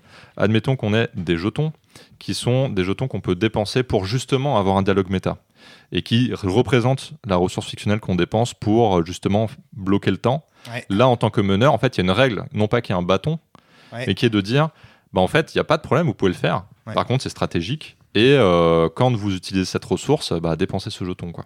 Mm. Je sais pas si c'est une possibilité, mais j'imagine des, des- des solutions un peu ad hoc quoi, Ouais. à ce problème.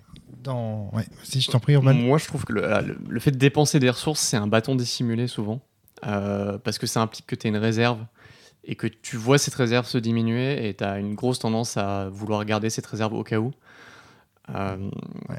la, la plupart euh, des jeux traditionnels classiques, ils essaient d'encourager ça en disant aux meneurs donne des bonus à tes joueurs qui décrivent leurs actions de manière narrative. Là encore, c'est pas, euh, pas très pertinent parce que souvent, tu n'as pas forcément envie de, lier la réussite ou l'échec d'une action par le fait que le joueur a, décrit euh, ou non son action de manière méta ou pas.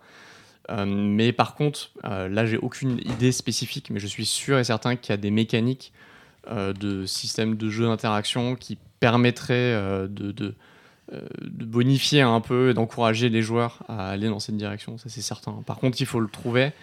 Et je pense que ce qui va être difficile, c'est qu'il faut, le mettre directement dans le cœur du système, euh, que ça, fasse presque partie en fait de, du système d'interaction, plus du système en général en fait. Parce que tu exemple, dans Trip to Sky, euh, en gros, tu perds des points de souffle. Enfin, tu gagnes des points de souffle et quand ton seuil est atteint, tu es au max. Et après, tu peux te faire une description de ton personnage, euh, donc une scène d'introspection, pour regagner tes points. Ça, pour toi, c'est périphérique ou c'est corps système Euh, ça dépend parce qu'au final, ça peut être un objectif de faire une scène d'intros- d'introspection. Euh, en fait, c'est presque, euh, tu vas, c'est sympa parce que tu vas encourager les joueurs à aller vers quelque chose euh, qui peut être quelque chose de sympa et qu'ils peuvent pas faire dans une autre, dans un autre contexte qu'en dépensant leurs points. Donc en fait, c'est bien parce que tu encourages les gens à dépenser leurs réserves pour la remplir avec quelque chose de, qui est sympa. Sauf s'il y a un joueur qui n'aime pas du tout euh, l'action d'introspection. Ouais, Et dans ce cas-là, euh, bah, tu reviens sur le même problème que tu vois ta réserve se vider. Mais de toute façon, tu pourras jamais trouver une mécanique qui satisfait euh, tous les profils de joueurs. C'est Mhm. es obligé de faire un choix. euh. après, je reviens sur cette mécanique, c'est que par contre, il n'y a rien dans la scène d'introspection qui oblige le joueur à verbaliser les pensées de son personnage, comme ça pourrait être le cas dans les Chevaliers Zodiac, par exemple, dans Olive et Tom, etc. Donc euh, voilà. Flavie, tu voulais intervenir? Ouais, sur euh, ce que tu as proposé, du coup, Valentin, sur le fait, qui est, le fait de prendre des jetons euh, pour pouvoir faire une scène méta. Il peut pas y avoir que ça si tu mets ça en place. Parce que si tu mets ça en place, euh, ça peut être intéressant parce que euh, du coup, ça veut dire le reste du temps, vous parlez en, normal. Mais du coup, ils vont, il peut, si il n'y a pas un autre système pour soutenir l'autre, euh, le fait de parler avec la voix de son personnage, ça va devenir la, jo- le joke en fait de, la- ça va être la blague de toujours prendre en fait et, d'essayer de- et en plus il y aura un système d'attrition de cette ressource qui fait que les joueurs seront et les joueuses seront uniquement focalisés sur le fait de faire revenir cette ressource là. Ce qui serait intéressant si tu mets ça en place, c'est qu'il y à côté autre chose qui valorise et, euh, et donne du sens en fait au fait de jouer son personnage, de façon à ce qu'en fait euh, ce soit même plus intéressant finalement de prendre ses. Le but c'est qu'il se désintéresse de ses jetons en fait. En fait, je pense pas, ça peut être euh, un gameplay en soi, quoi. En fait, au lieu de. Bon, l'idée générale, là, je parle de jetons, mais ça pourrait prendre plein d'autres formes. L'idée générale, c'est de dire, ben, c'est une tendance naturelle et éventuellement de, passer d'un type de, discours à l'autre, parce qu'en fait, on, le fait vraiment de passer de l'un à l'autre. C'est pas comme si c'était tout l'un ou tout l'autre, et on choisit un peu en fonction de ce qui est le plus efficace. Ben, en fait, on peut ludifier ce système pour du coup euh, en faire une ressource qui va, va s'inscrire dans un dans un système. Alors là, je propose des jetons, mais ça peut être complètement autre chose, quoi. Mais donc, du coup, de, de transformer le, ce, ce flou, en fait, ce ce choix possible, en quelque chose qui s'inscrit, en fait, dans un système. Voilà, c'est Voilà, plutôt ça l'intuition. C'est que en l'inscrivant dans les règles, tu pousses naturellement. Enfin, le- tu indirectement t'envoies un message subliminal qui te dit faut faire ça, faut faire ça, faut faire ça. Parce que regardez, ça fait partie du, du, du cœur des règles. Donc il faut l'appliquer dans le système et le. Enfin, tu vois, ça pousse le système à y faire appel. Bon, c'est qu'une c'est qu'une variation autour des points d'immersion négative, au final, je pense. Oui, oui, bah, c'est ce que Ouais. disait Roman hein, Ouais, ouais. quand il disait c'est un peu, il y a un bâton déguisé. Euh, il, a, il a, à mon avis, euh, tout à fait raison. Un- Vas-y, Roman, j'en prie, si tu veux là encore intervenir. Oui, ça me fait juste penser à, à Oltré. Euh, J'ai fait une longue campagne d'Oltré et il, y a, il insiste pas mal sur euh, le fait d'éviter les scènes de planification. Euh, Il y a tout un pan, euh, notamment du livre du compagnon là-dessus. Donc ça peut être dans le système de jeu. Après, encore une fois, c'est se priver d'une partie que des joueurs peuvent apprécier. Mais il y a vraiment cette intention de dire non, non, ne planifiez rien et estimer que les personnages ont cette capacité de planification, qu'ils l'ont établi et qu'en fait, quand vous commencez la phase d'action, ils ont déjà un plan. Puis ensuite, on verra ce qui se passe. quoi. Ouais, c'est intéressant ça.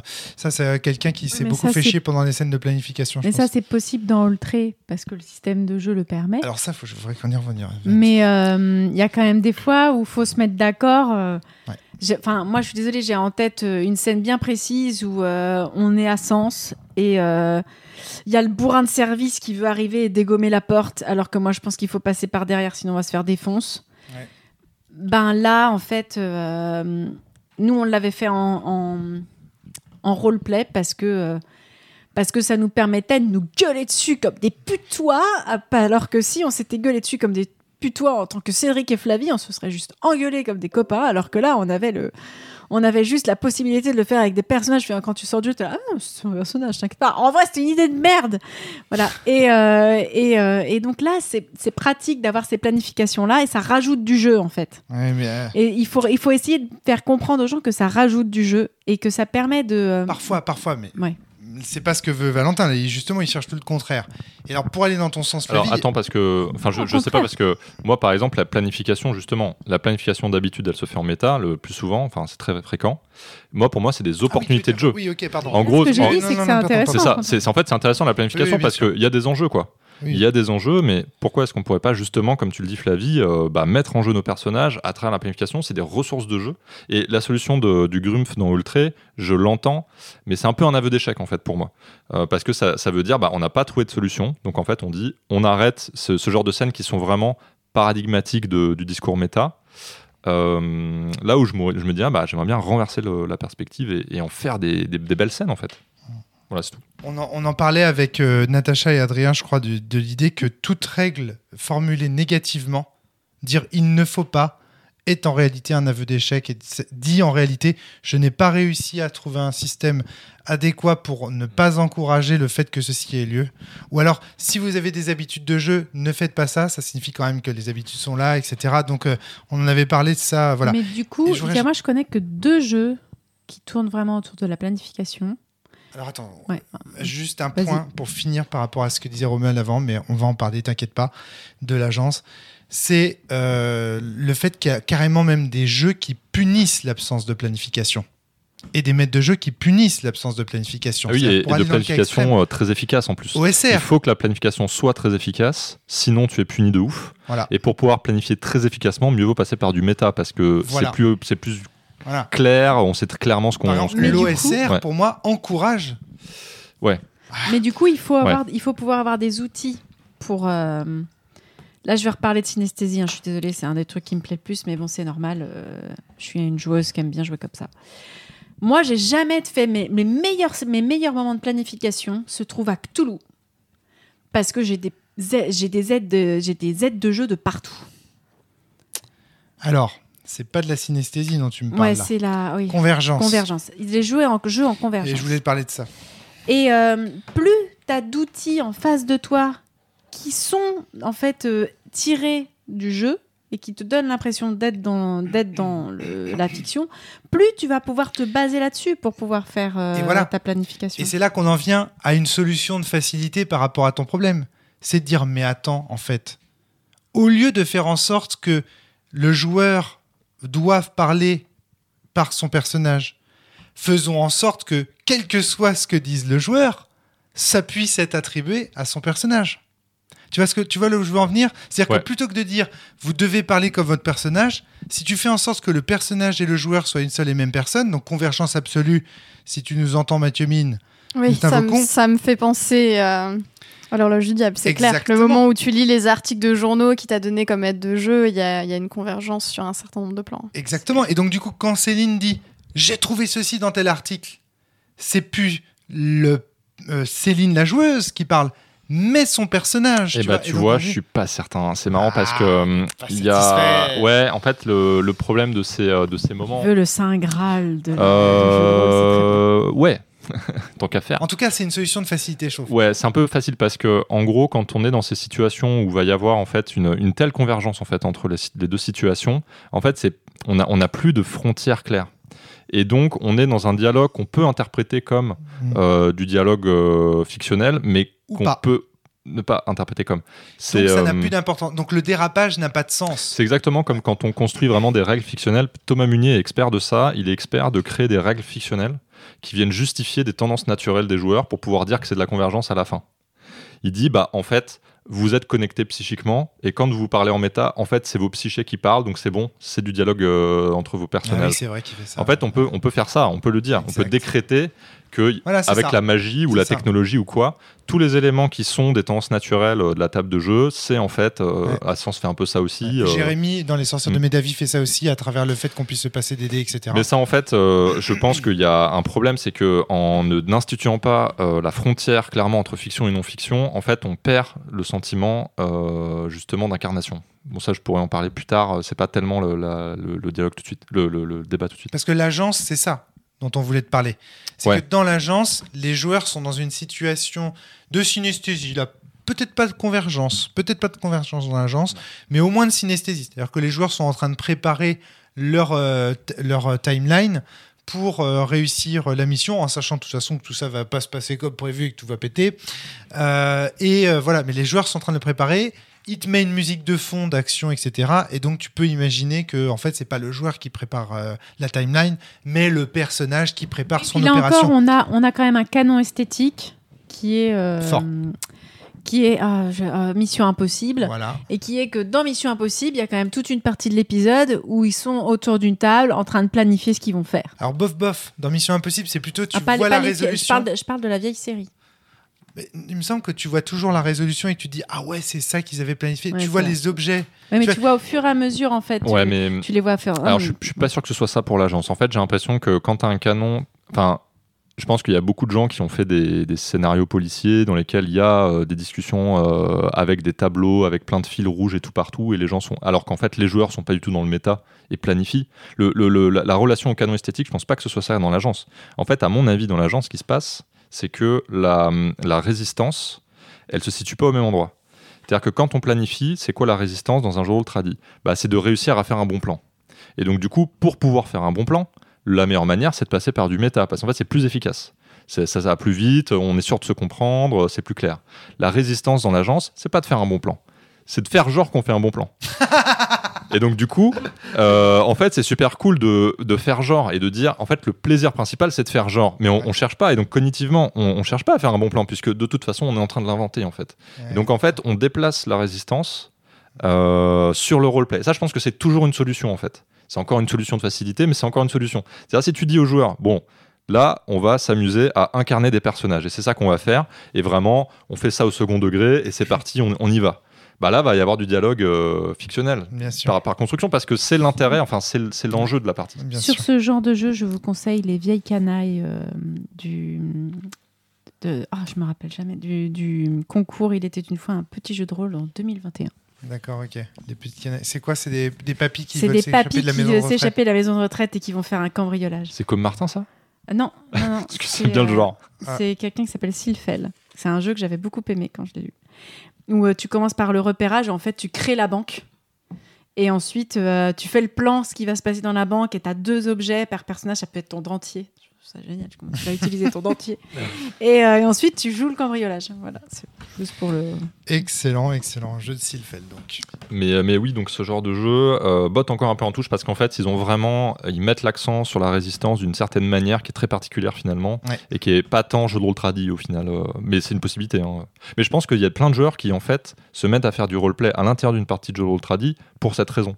C'est qu'en fait, ils arrivent et disent ben j'ai envie de bien jouer mon personnage et c'est ça qui les motive en premier instant, c'est la récompense qu'ils ont. Euh, c'est, euh, elle est euh, autotélique quoi. C'est juste de bien jouer son personnage qui est la récompense. Est-ce qu'il n'y a pas aussi une opposition là entre deux propositions créatives différentes? C'est-à-dire que le mec qui arrive Ah oui, pour bien jouer ouais. son personnage, euh, en fait, il est, euh, il est dans, le, dans une espèce de simulationnisme en mode bah, on va vraiment, je vais essayer vraiment de lui donner une- sa, sa voix ou son comédien de doublage comme dans Les Chevaliers Zodiac, hein, Harry Potter, blablabla, canon esthétique fort. Et puis de l'autre côté, le mec il dit non, le but c'est de réussir le scénar là. C'est sérieux, on joue, faut réussir. Mais tu vois, disait moi je vois pas, je vois pas d'opposition en fait entre les deux dans le sens où euh, il y a pas mal de cas. Tu vois, par exemple, dans un, dans un jeu ludiste, ça me fait penser à euh, un jeu ludiste euh, qui est super, euh, comment Euh, Mécanisé. C'est Undying, donc c'est un PBTA sans. Euh, c'est un peu une partie d'échecs où il y a des ressources et en fait tu prévois 15 000 coups à l'avance pour pouvoir être le boss des vampires. quoi. C'est un vampire format PBTA. Et euh, donc c'est un jeu plutôt compétitif, enfin semi, semi-coopératif, semi-compétitif. Donc tu t'aides entre vampires en même temps, tu te fais des, des coups euh, euh, par derrière. Et Tordu. et en fait, ce qui se passe, c'est que tu vas incarner ton personnage, et ça, c'est, on revient à ce truc de quand il y a de la compétition, on incarne son personnage fictionnellement, mais c'est très très ludiste en fait, Undying.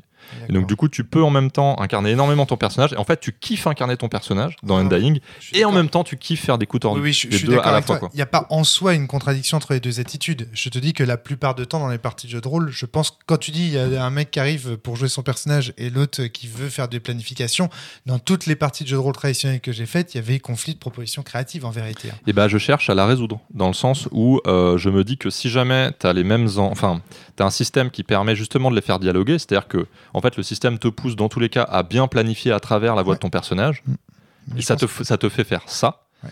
eh bien, tu te y trouves à ton compte, soit parce que tu aimes bien planifier, soit parce que tu aimes bien jouer ton personnage. mais je pense Donc que c'est tu, pour ça. euh, je pense que tu peux la résoudre euh, Ouais, sans, ouais. sans souci. Mais c'est juste que je te disais que en Ouais, général, en général, c'est un problème. ouais. Flavie. En fait, tout ça me fait beaucoup penser à deux joueurs et joueuses. euh, une joueuse qui s'appelait Clem et un joueur euh, qui s'appelait Erwan, qui est mon grand frère. hein, qui sont deux joueurs qui ont joué pour la première fois en fait euh, avec nous. Et c'était à des jeux de rôle qui avaient une proposition esthétique très forte. Et qui, euh, que ce soit l'un ou l'autre, n'ont pas quitté leur personnage d'un iota. Erwan, il avait même choisi de jouer un russe et du coup, il a, il a joué avec la, ah, il y a longtemps, hein, mais il a Il joué a avec l'accent l'accent russe, russe. pendant pendant des heures et des heures de jeu. On était parti pendant une semaine, on a joué au minimum 4 heures tous les soirs, sans compter dans les journées quand vous alliez pas skier. Il a joué non-stop parce que il y avait une propo- un- pour lui une proposition esthétique forte qui, que du coup il avait envie de tenir. Et pour Clem, c'était pareil. J'ai jamais vu une joueuse pareille. Elle était à donf. J'ai eu encore mieux. J'ai eu à Vademecum un joueur, SebTMDJC, qui m'a fait. Euh, parce qu'il disait Ah, c'est un jeu et tout, ça se passe dans les années 80 et tout. Ok, donc ça doit être mal doublé en français. Je vais te faire la voix d'Eddie Murphy avec euh, King pendant tout le truc. il a tenu pendant la campagne de Vademecum avec la voix du doubleur d'Eddie Murphy, quoi. Non, mais le mec était malade, quoi. Donc, tu vois, et ça, c'est des, des- des types de joueurs. Du coup, les, les joueurs, les joueurs qui font ça, souvent, ils ont en tête, et les joueuses aussi, euh, une proposition esthétique qui leur parle et qui veulent tenir. En fait, il Ouais. y a quelque chose de très fort Là, là-dedans. dans le canon esthétique, tu vois, du vieux film des années 80, Et pour mal doublé coup- avec tous les clichés. Pour le coup, je pense que trop souvent, mais je reviens à mon idée de personnage du début, quand le joueur, il est trop, quand le personnage est trop insipide, tu n'as rien à tenir en fait. Les, les personnages, souvent, euh, les joueurs, que, les persos que j'ai le plus tenus, c'était les, les personnages qui avaient les histoires les plus rancobolesques, les plus, les plus incroyables. Souvent, on se met une limite en disant non, mais je peux, quand- ça peut pas quand même être la fille du roi tout en étant, tout en étant machin, tout en étant à truc. Clem, là. Non, mais à, à Yann Sully, à moi, en fait, euh. Yann Sully qui, re- qui, a retiré 10 000 masques en disant finalement, je suis un pirate, finalement, je suis le fils du roi, finalement, je Mais suis il y a machin. un côté d'un Trip to Sky qui est vaudevillesque, Oui, qui permet mais de faire en ça. fait, ça. Il y a, il y a une, un- le, le plaisir de jouer, en fait. Il y a, il y a un petit peu de cabotinage, en fait. Et pour avoir ça, Ah. il faut, il faut un personnage riche et profond parce que tu n'arriveras à rien jouer si ton truc. Le système de l'amnésique, comment tu veux jouer un amnésique? Hmm. Il faut, qu'il ait- faut que tu aies réfléchi à qui il était, il faut que tu saches quelle est son humeur, et ça, ça n'arrive qu'avec des canons c'est marrant parce que forts. l'OSR, ça a l'air d'être vraiment le truc le pire pour euh, faire ce que je veux faire. Ouais. C'est-à-dire à la fois, tu as beaucoup de planification, c'est super important, sinon tu te fais éclater, ton personnage c'est une page blanche, Ouais. tout le monde coopère. etc. Mais il y a- Euh, Céline, tu voulais euh, parle Euh, je je suis pas je suis pas complètement sûre de moi, mais j'ai la sensation qu'on est sur quelque chose de parallèle et quand on parle du fait que c'est plus facile et plus intéressant, je suis d'accord, d'incarner un personnage euh, qui a pas mal de couleurs, mais je pense pas que ce soit nécessaire pour euh, le faire en roleplay.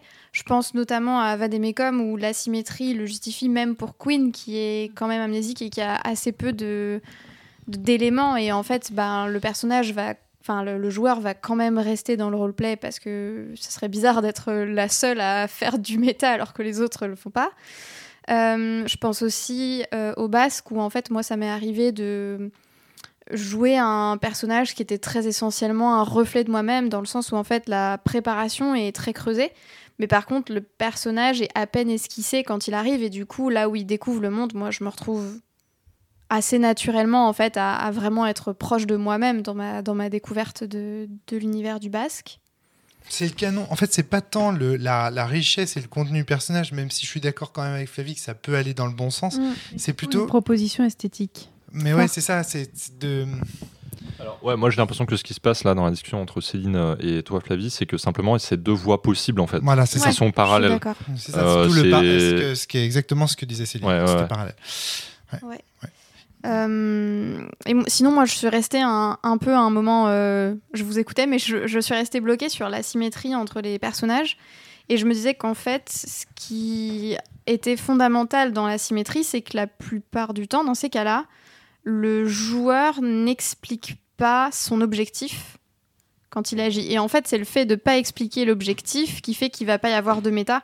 Puisqu'en fait, si on avance caché, en quelque sorte, bah forcément, on peut pas faire la ruche.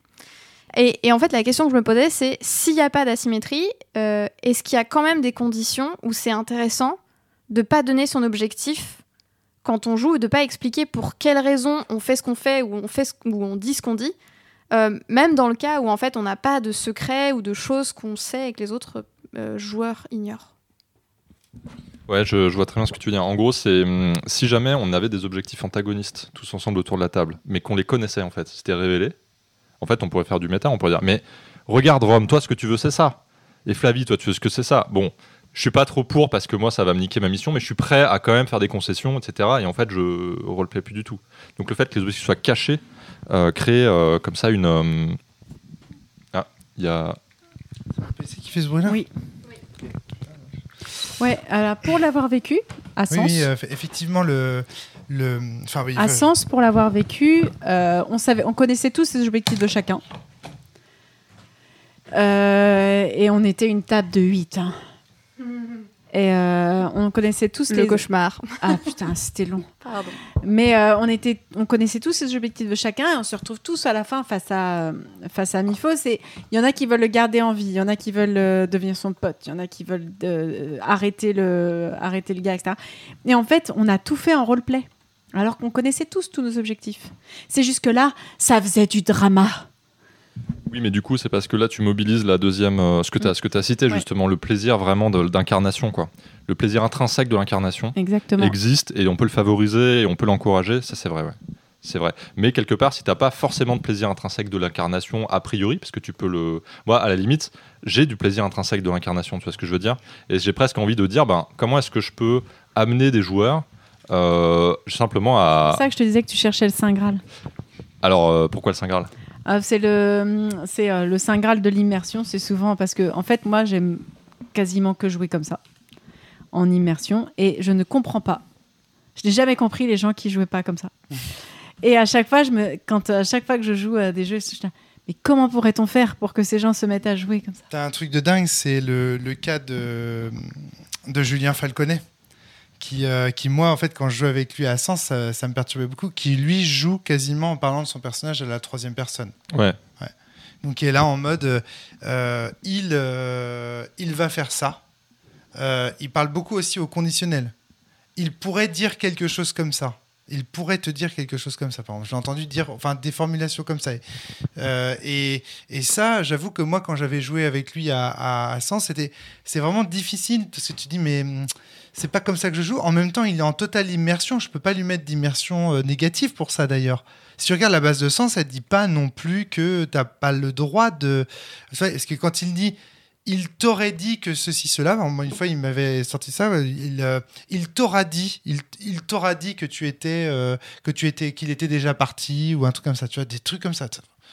C'est perturbant, tu vois. Tu sais pas comment faire parce qu'en même temps, il est complètement en immersion, il va être complètement le jeu, mais en même temps, c'est pas ce que tu avais prévu. C'est pas le type de. Alors parfois, je lui disais, tu sais, il faut parler à la première personne.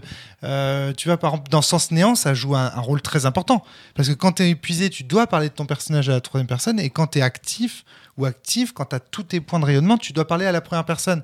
Donc euh, c'était vachement compliqué, tu vois, parce que du coup, lui, il n'avait pas l'habitude de ça. Même s'il était capable de jouer, bien sûr, euh, très très bien euh, en, à la première personne et tout. Mais tu vois, là, c'était très très particulier. Et donc ça, j'imagine, ce type de joueur, par exemple, ton système les empêcherait quasiment de s'exprimer comme ça, non? Ah, je sais pas, parce qu'il y a un côté... Euh, je sais pas, c'est un, un, cas limite pour moi. Euh, si jamais il te, en fait, il, il, te, encore une fois, il dit quelque chose que son personnage ne dit pas.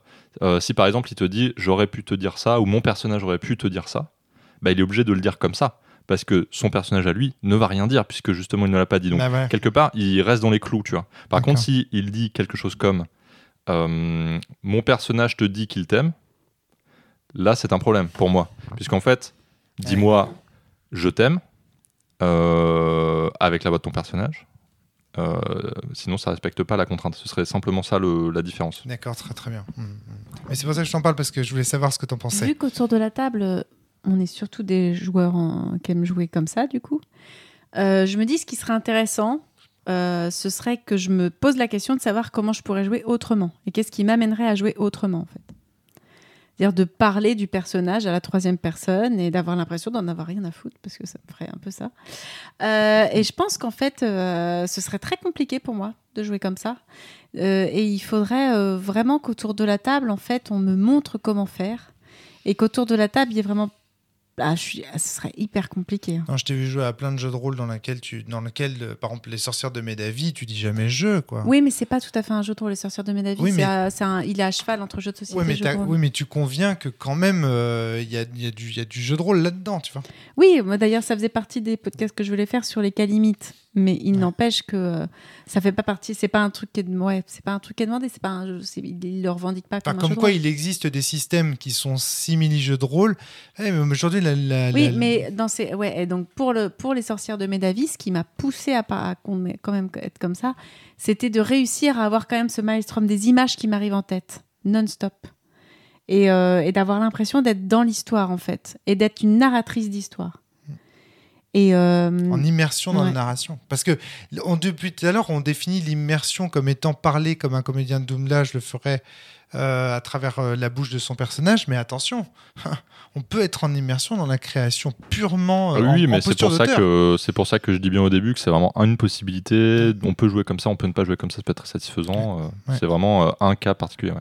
Mais Donc, ça, c'est oui, il y a une immersion dans la narration qui est Et oui. différente de l'immersion Et- dans le personnage. et une immersion pu- purement ludiste dans la planification. Hein. Si on définit l'immersion comme le fait d'être totalement dans l'activité qu'on est en train de pratiquer, ou comme on l'avait parfois fait un petit peu euh, euh, comme le flow euh, dans le jeu vidéo, je sais pas quoi, il est clair que euh, quand, quand on est ludiste et qu'on est concentré à fond dans la planification de comment on va faire son tour de jeu, etc., eh ben on est en immersion dans la partie. Et donc, euh, mais évidemment, on parle ici d'une immersion euh, bien stricte. Romald? Euh, moi, je me posais la question du, aussi du langage. C'est-à-dire que souvent, euh, quand, on parle de méta et de roleplay, quand on parle de méta, on inclut souvent le langage de la mécanique. C'est-à-dire on va parler de nos compétences, de nos caractéristiques. Euh, j'en- J'enfonce peut-être des grosses portes ouvertes, mais il y a, le, duel entre les, le- les jeux ludistes et les jeux narrativistes. Mais en fait, euh, quand euh, je vais dire euh, mon personnage est blessé, euh, je vais avoir tendance à dire mon personnage a 3 points de vie ou 2 points de vie. On va, on va quantifier. Et en fait, généralement, quand on peut quantifier un élément qui n'est pas un élément de la narration, ça va nous sortir très naturellement de, du roleplay pour faire du Oh. méta. Très intéressant ça. et j'ai du coup constaté qu'en fait, en faisant des, un peu des tests de jeux de rôle, euh, Ah, que le plus on retirait de quantité euh, de choses, d'objets, euh, de compétences, de ressources, qui nous permettaient de- d'utiliser des mécaniques de jeu, et le moins les joueurs avaient du coup tendance à utiliser des choses mécaniques pour planifier leurs actions en disant ah bah non là ça va être compliqué parce que j'ai pas assez ou euh, parce que voilà. Et créer un flou en fait dans la réussite et dans l'échec euh, et dans les conséquences aussi qui vont qui vont être tirées de ces de ces tests en fait d'interaction euh, ça peut aider euh, notamment alors ça va être ça dépend des joueurs encore une fois mais notamment des joueurs très ludistes euh, ça peut, va pouvoir souvent les aider à à, La- pi- à quitter le méta. La quantification d'une compétence ou d'une autre ou de quelque chose de fictionnel nuit en fait à, au fait de, de parler comme ça euh, dans la fiction de quelque chose. On a tout- le coup de l'exemple de je- au lieu de dire je suis blessé, j'ai trois points de vie,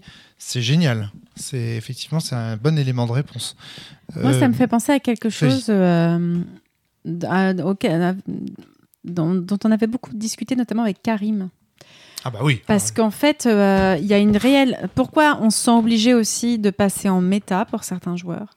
Parce que dans le jeu de rôle traditionnel, il y a une réelle asymétrie entre les compétences de mon personnage et les miennes dans la vraie vie. Et euh, tu peux jouer quelqu'un qui a pas beaucoup de charisme et qui est pas hyper intelligent dans le, dans le scénar, mais du coup, dans la vraie vie, tu as une super idée pour résoudre le truc. Ce serait quand même cool qu'on utilise ton idée, alors que techniquement, dans le jeu, dans la fiction, ton personnage n'est pas capable d'avoir fait ça. Et Ah inversement. Très intéressant ça. Valentin, ça, ça devrait te faire réagir, bon Dieu. Oui, c'est marrant parce que j'ai un paradoxe là de ce- avec ce que tu veux dire. Mais euh, alors juste pour revenir à ce que tu, ce que tu disais Romuald, parce que je fais des, euh, Des- je fais des petits résumés.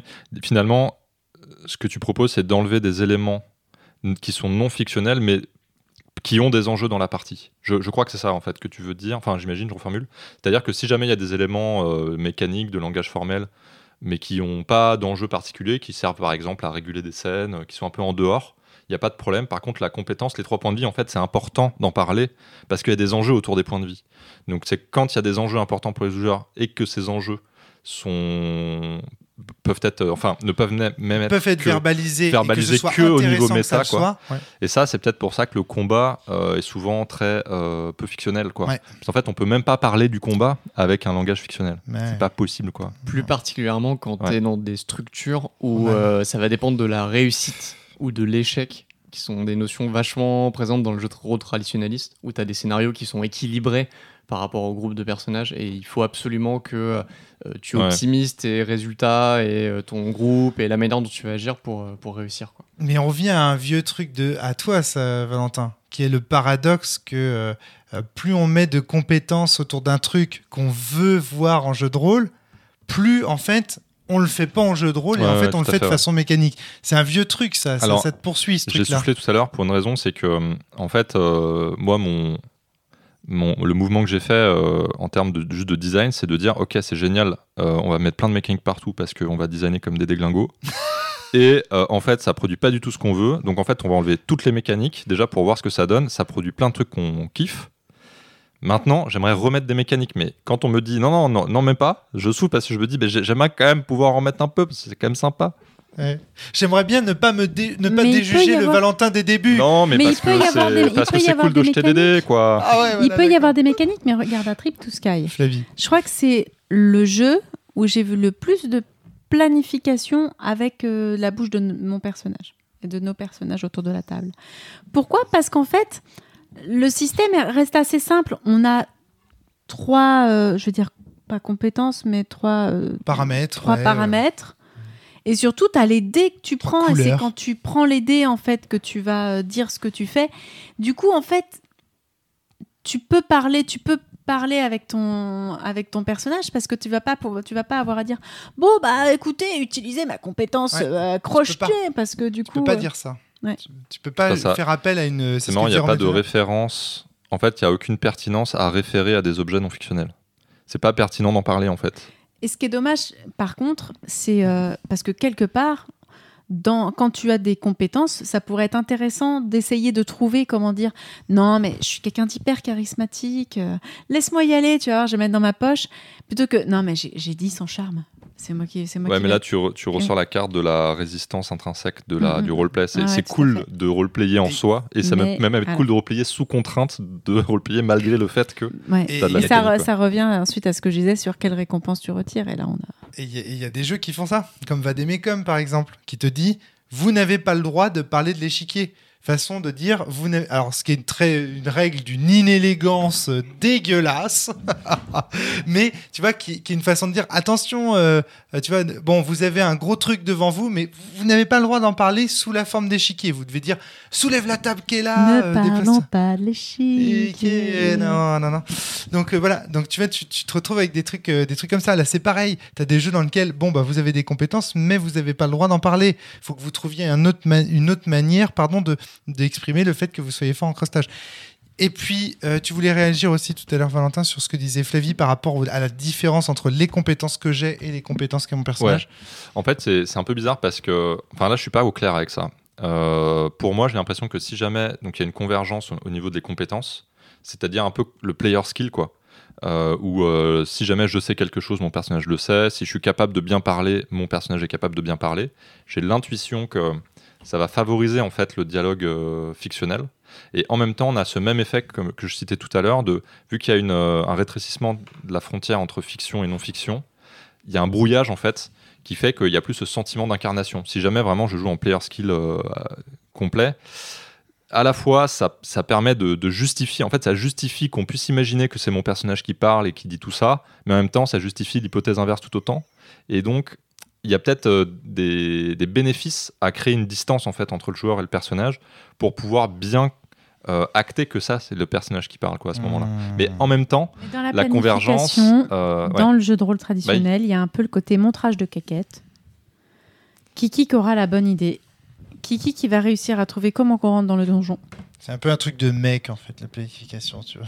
Et, et je suis désolée, mais moi je l'ai vécu comme ça avec, euh, avec euh, je les citerai pas, mais deux mecs, putain, autour de la table qui étaient en train d'essayer de se prouver Kiki qui avait la bonne idée. Je crois que tu les as déjà cités avant. Non, c'est un Non, c'est une autre histoire. C'est une autre Oh là là, histoire. oh là là, des coucouilles, des coucouilles, Des et des coucouilles sur la table. On en a vu, Oh on là en a vu. et, et vraiment, et, et qui sont, qui étaient pourtant d'habitude des jeux, des, des, des joueurs qui parlent avec la voix du perso.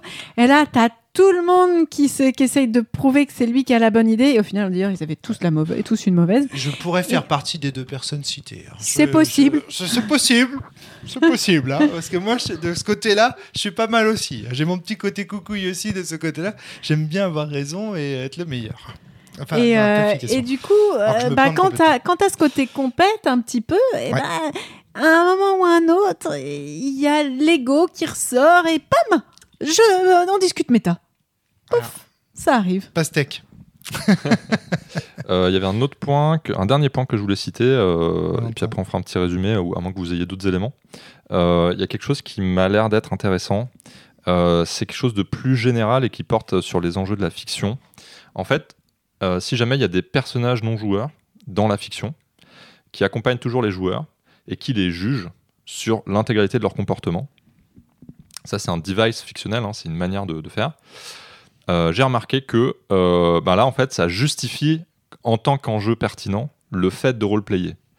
Donc Répète, ça- répète, répète. Ouais, pardon, c'était un peu technique. Ouais, répète. Euh, imagine, tu as un personnage, Ouais. un PNJ qui te suit tout le temps, qui te colle au basque, et en fait qui a pour euh, objectif à la fin de la partie, tu vois, Oui. de, de vérifier si tu as été quelqu'un de euh, respectueux, euh, qui a respecté plein de, de règles d'int- d'interaction de bienséance. Ok? D'accord. Le PNJ qui colle au basque, c'est formidable. Et en fait, le, le point derrière, bah, ça peut être simplement ça, ou quelqu'un qui fait tes chroniques et qui va euh, raconter euh, ton niveau d'héroïsme et de chevalerie, tu vois. D'accord. Ça peut être ça aussi. Mhm. Euh, bah en fait, ça devient un enjeu pertinent dans la fiction que de roleplayer. Et donc en fait, on retrouve le côté résistance que tu Mais citais de bah c'est intrinsèquement, enfin j'ai une récompense intrinsèque parce que c'est la résistance que le roleplay. Mais là, ça devient, c'est le, c'est le cas, mais c'est fictionnalisé. Donc du coup, euh, pour moi, il y a plus justement de convergence. J'ai un intérêt fictionnel et pas un intérêt méta à roleplayer. Tu vois l'idée? Oui, d'autant que ceux Alors que là- je connais qui, euh, qui, qui jouent le plus euh, avec la voix de leur personnage sont des gens qui écrivent un roman. C'est-à-dire l'intégralité de ce qu'ils font.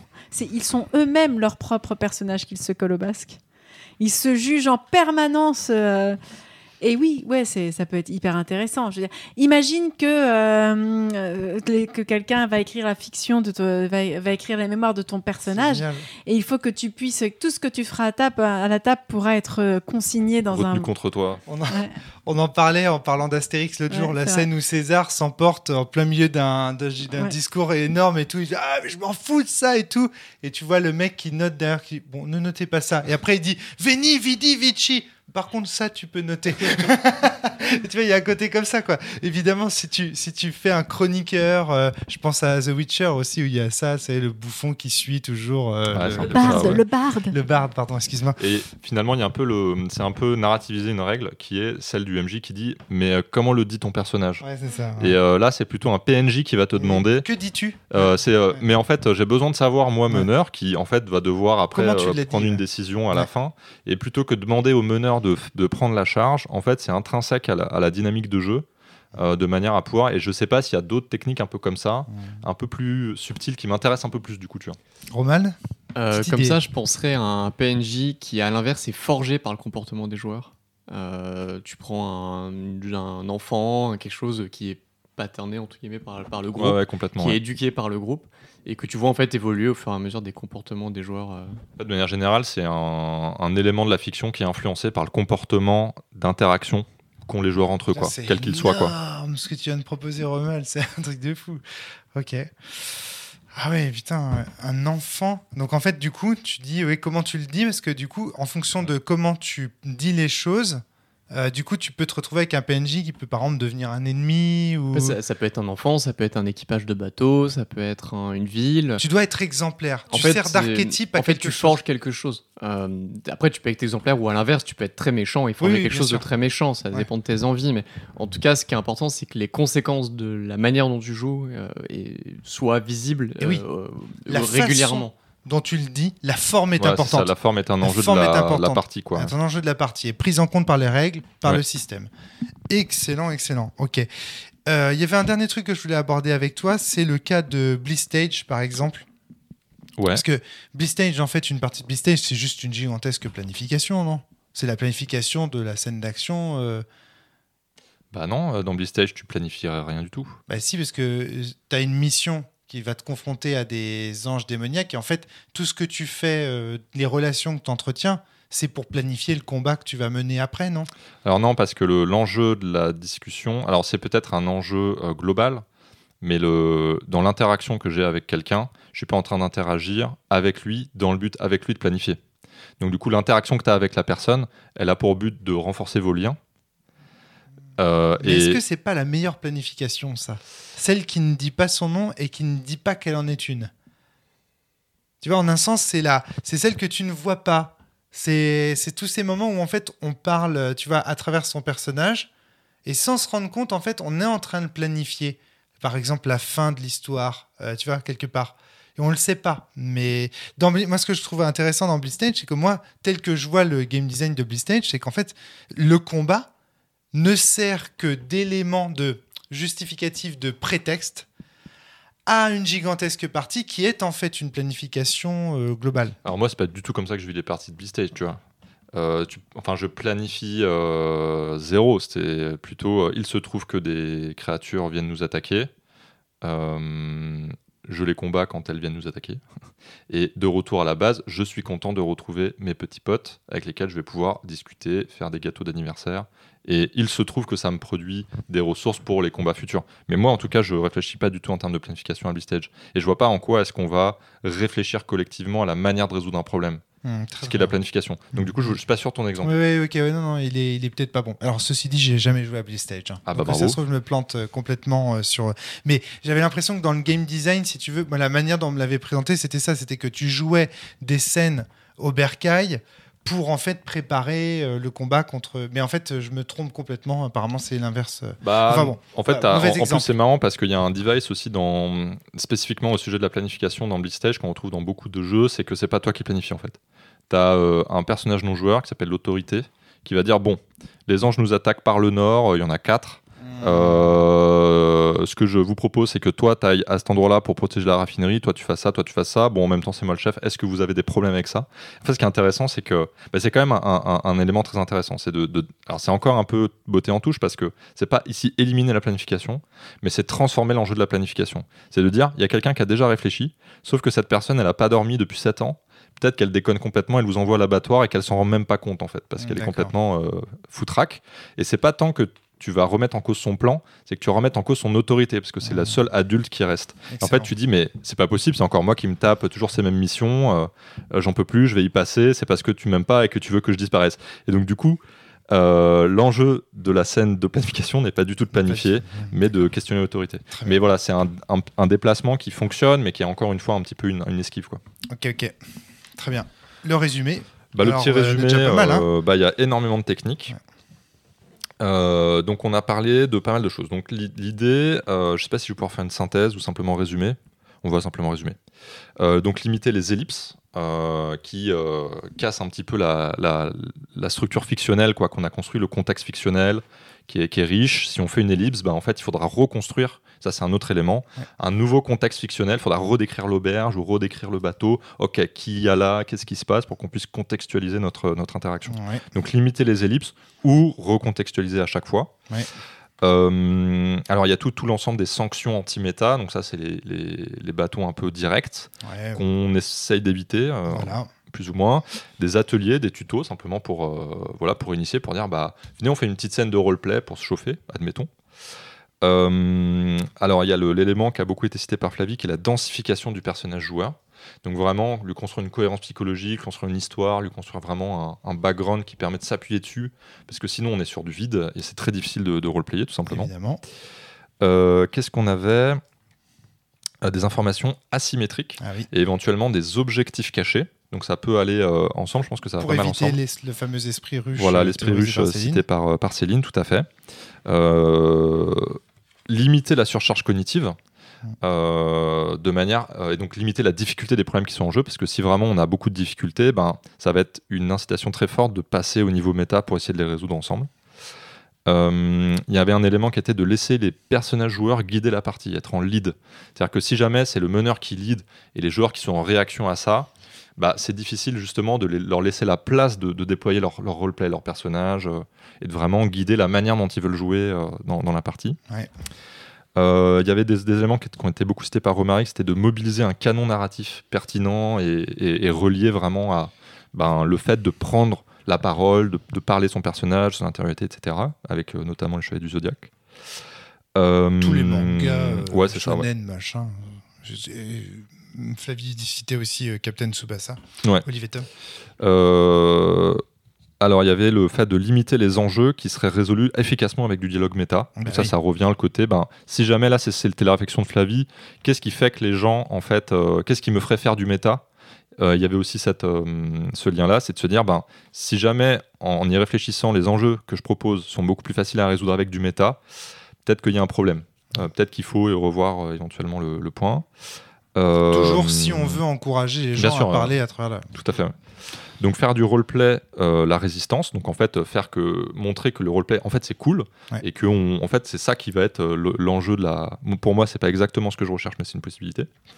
Euh, donc des, en- des éléments qui sont non fictionnels, euh, qui seraient à retirer si ce sont des enjeux de la partie. Qu'est-ce qu'il y a? Ah pardon. Non, rien, je te, je te vois toujours être désespéré à vouloir remettre des dés, c'est tout. Oui, c'est ça, exactement. Ouais, je... mais ouais, mais... mais quelque part, euh, c'est clair que ouais, ça fait, euh, ça fait, il y a beaucoup de conséquences à tous ces points, quoi, euh, en termes de design. Ouais. Et enfin, euh, un élément qu'on a cité et qui a été, euh, a été étendu par Romuald, c'est vraiment un personnage euh, qui est influencé par le comportement des, des personnages joueurs. Donc, par exemple, si on est un mentor d'un personnage à qui on doit apprendre ou qui va nous, voilà, qui va être euh, qui va être euh, sous notre responsabilité, bah, ça va nous amener à faire du roleplay un enjeu de la fiction. Euh, Il y avait un dernier point, donc il y a deux derniers points euh, pour moi à ce stade. Le premier, c'est ce que tu as dit, euh, Romaric. hein. Après toute cette discussion, euh, je répète encore une dernière fois que vraiment, c'est un projet, moi, qui m'intéresse, et il y a plein de manières de faire. En fait, je joue très différemment de cette manière de faire-là, mais elle m'intéresse. Donc, j'ai envie de la creuser. Et il y avait aussi un point qu'on a cité un petit peu tout le long du podcast, c'est cette histoire, euh, et ça, on pourra en rediscuter peut-être plus tard, mais c'est le problème de la frontière fine entre personnages et joueurs, le Ouais. problème de la convergence qui est très forte. C'est et je sais pas trop encore comment me positionner vis-à-vis de ça, parce que c'est à la fois quelque chose qui peut être très puissant pour vraiment créer un sentiment d'immersion extrêmement forte et que ça coule de source, que quand on parle, bah, c'est mon personnage qui parle, une convergence très forte. Et en même temps, ça peut créer euh, bah, en fait des dialogues à la, la table qui sont euh, bah, entre joueurs, parce que la frontière étant tellement fine, on on se- on plus tellement incarné dans nos personnages et dans la situation fictionnelle. Ouais, je- je Voilà le, le danger qu'on peut. On peut avait cité euh, là-dessus euh, bah, des, des jeux dans lesquels, bah, comme euh, l'horloge du diable, les jeux de Thomas Munier, qui, qui de, Notre partie de Néphilim. hein.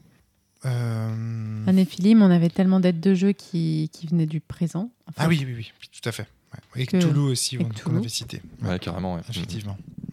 Euh, c'est super intéressant.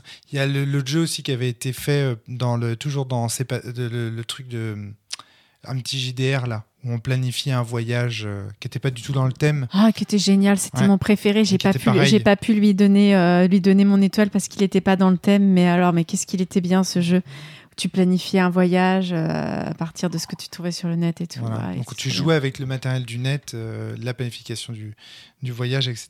Et là pour le coup c'est vraiment un jeu euh, sur la planification. Tu vois, euh, Valentin, c'est vraiment un- Ouais, ouais. pour ta bibliographie, c'est Ouais, super. super cool. ouais. Mais D'ailleurs, je lance un appel. dans- J'ai recherché en fait ce jeu parce que je voulais euh, y jouer euh, récemment et je ne l'ai pas retrouvé. Si quelqu'un peut mettre dans les commentaires le, le lien pour trouver ce jeu, je sais plus comment il s'appelait, je crois que c'était Voyage, c'était sur un petit l'édition un petit JDR euh, 2021. Je serais intéressée. Voilà. Donc voilà, si, même si l'auteur, l'autrice nous écoute, euh, si elle veut partager euh, ce jeu avec nous, ce serait super. Euh, ça pourrait être l'objet même d'un podcast, hein, parce que. Ah, parce que j'étais coup, t'étais hein. pas, t'étais pas dans le thème, c'est dommage. Ouais. Ah bon. Et donc du coup, euh, voilà, là c'est carrément un jeu qui, qui, qui part du principe que là il y a même plus de personnages en fait. tu vois, donc. euh, Ouais, mais c'est vrai qu'il y, a il y a quelque chose. Je comprends ce qui te pose problème là-dedans. J'ai la sensation qu'en écrasant personnages et joueurs, on tue un peu les deux Ouais, ouais, un peu ça. en un ouais. sens. On tue D'un un peu la côté, c'est intéressant, mais ça peut être intéressant si tu peux toujours revenir à ce que j'appellerais, dans le cadre de ce podcast, un vrai moment de dialogue euh, en personnage. Si c'est juste des petits moments où il y a une grosse convergence, ça va, mais si ça fait que ça, en fait, tu passes juste à côté du problème. Ouais, ouais. En tout cas, voilà. Eh Bah, ben, euh, merci infiniment en tout cas euh, à tout le monde. c'est un, euh, c'est un garage, ça. Euh, bah, je sais pas si c'est un garage. euh, oui, pour moi ça l'est en tout ressemble cas. beaucoup à un Ça garage. ressemble parce beaucoup à un tu garage, ouais. T'arrives avec un problème, on cite Ouais. des jeux, on trouve des mécaniques, et à la fin tu nous fais un résumé des différentes Ouais. mécaniques qu'on pourrait. Ça ressemble à un. Enfin, garage. moi, je vais l'utiliser concrètement dans mes Ouais. parties euh, Ouais, très intéressant. hein. euh, juste après. Donc, euh, ouais, merci. Si tu peux nous refaire un retour sur les trucs qui ont marché, ça m'intéresse. Ah bah Ouais. non, mais non, mais même tu nous feras tester le jeu quand on est, quand on est sorti. hein. Bah, il va Voir falloir. ça à l'œuvre. Faites la queue, c'est moi d'abord. comme d'habitude. Merci Céline, merci Valentin, merci, Merci. Romal, merci Flavie. À très bientôt tout le monde. Portez-vous bien Salut. et surtout jouez bien. À Au bientôt. revoir.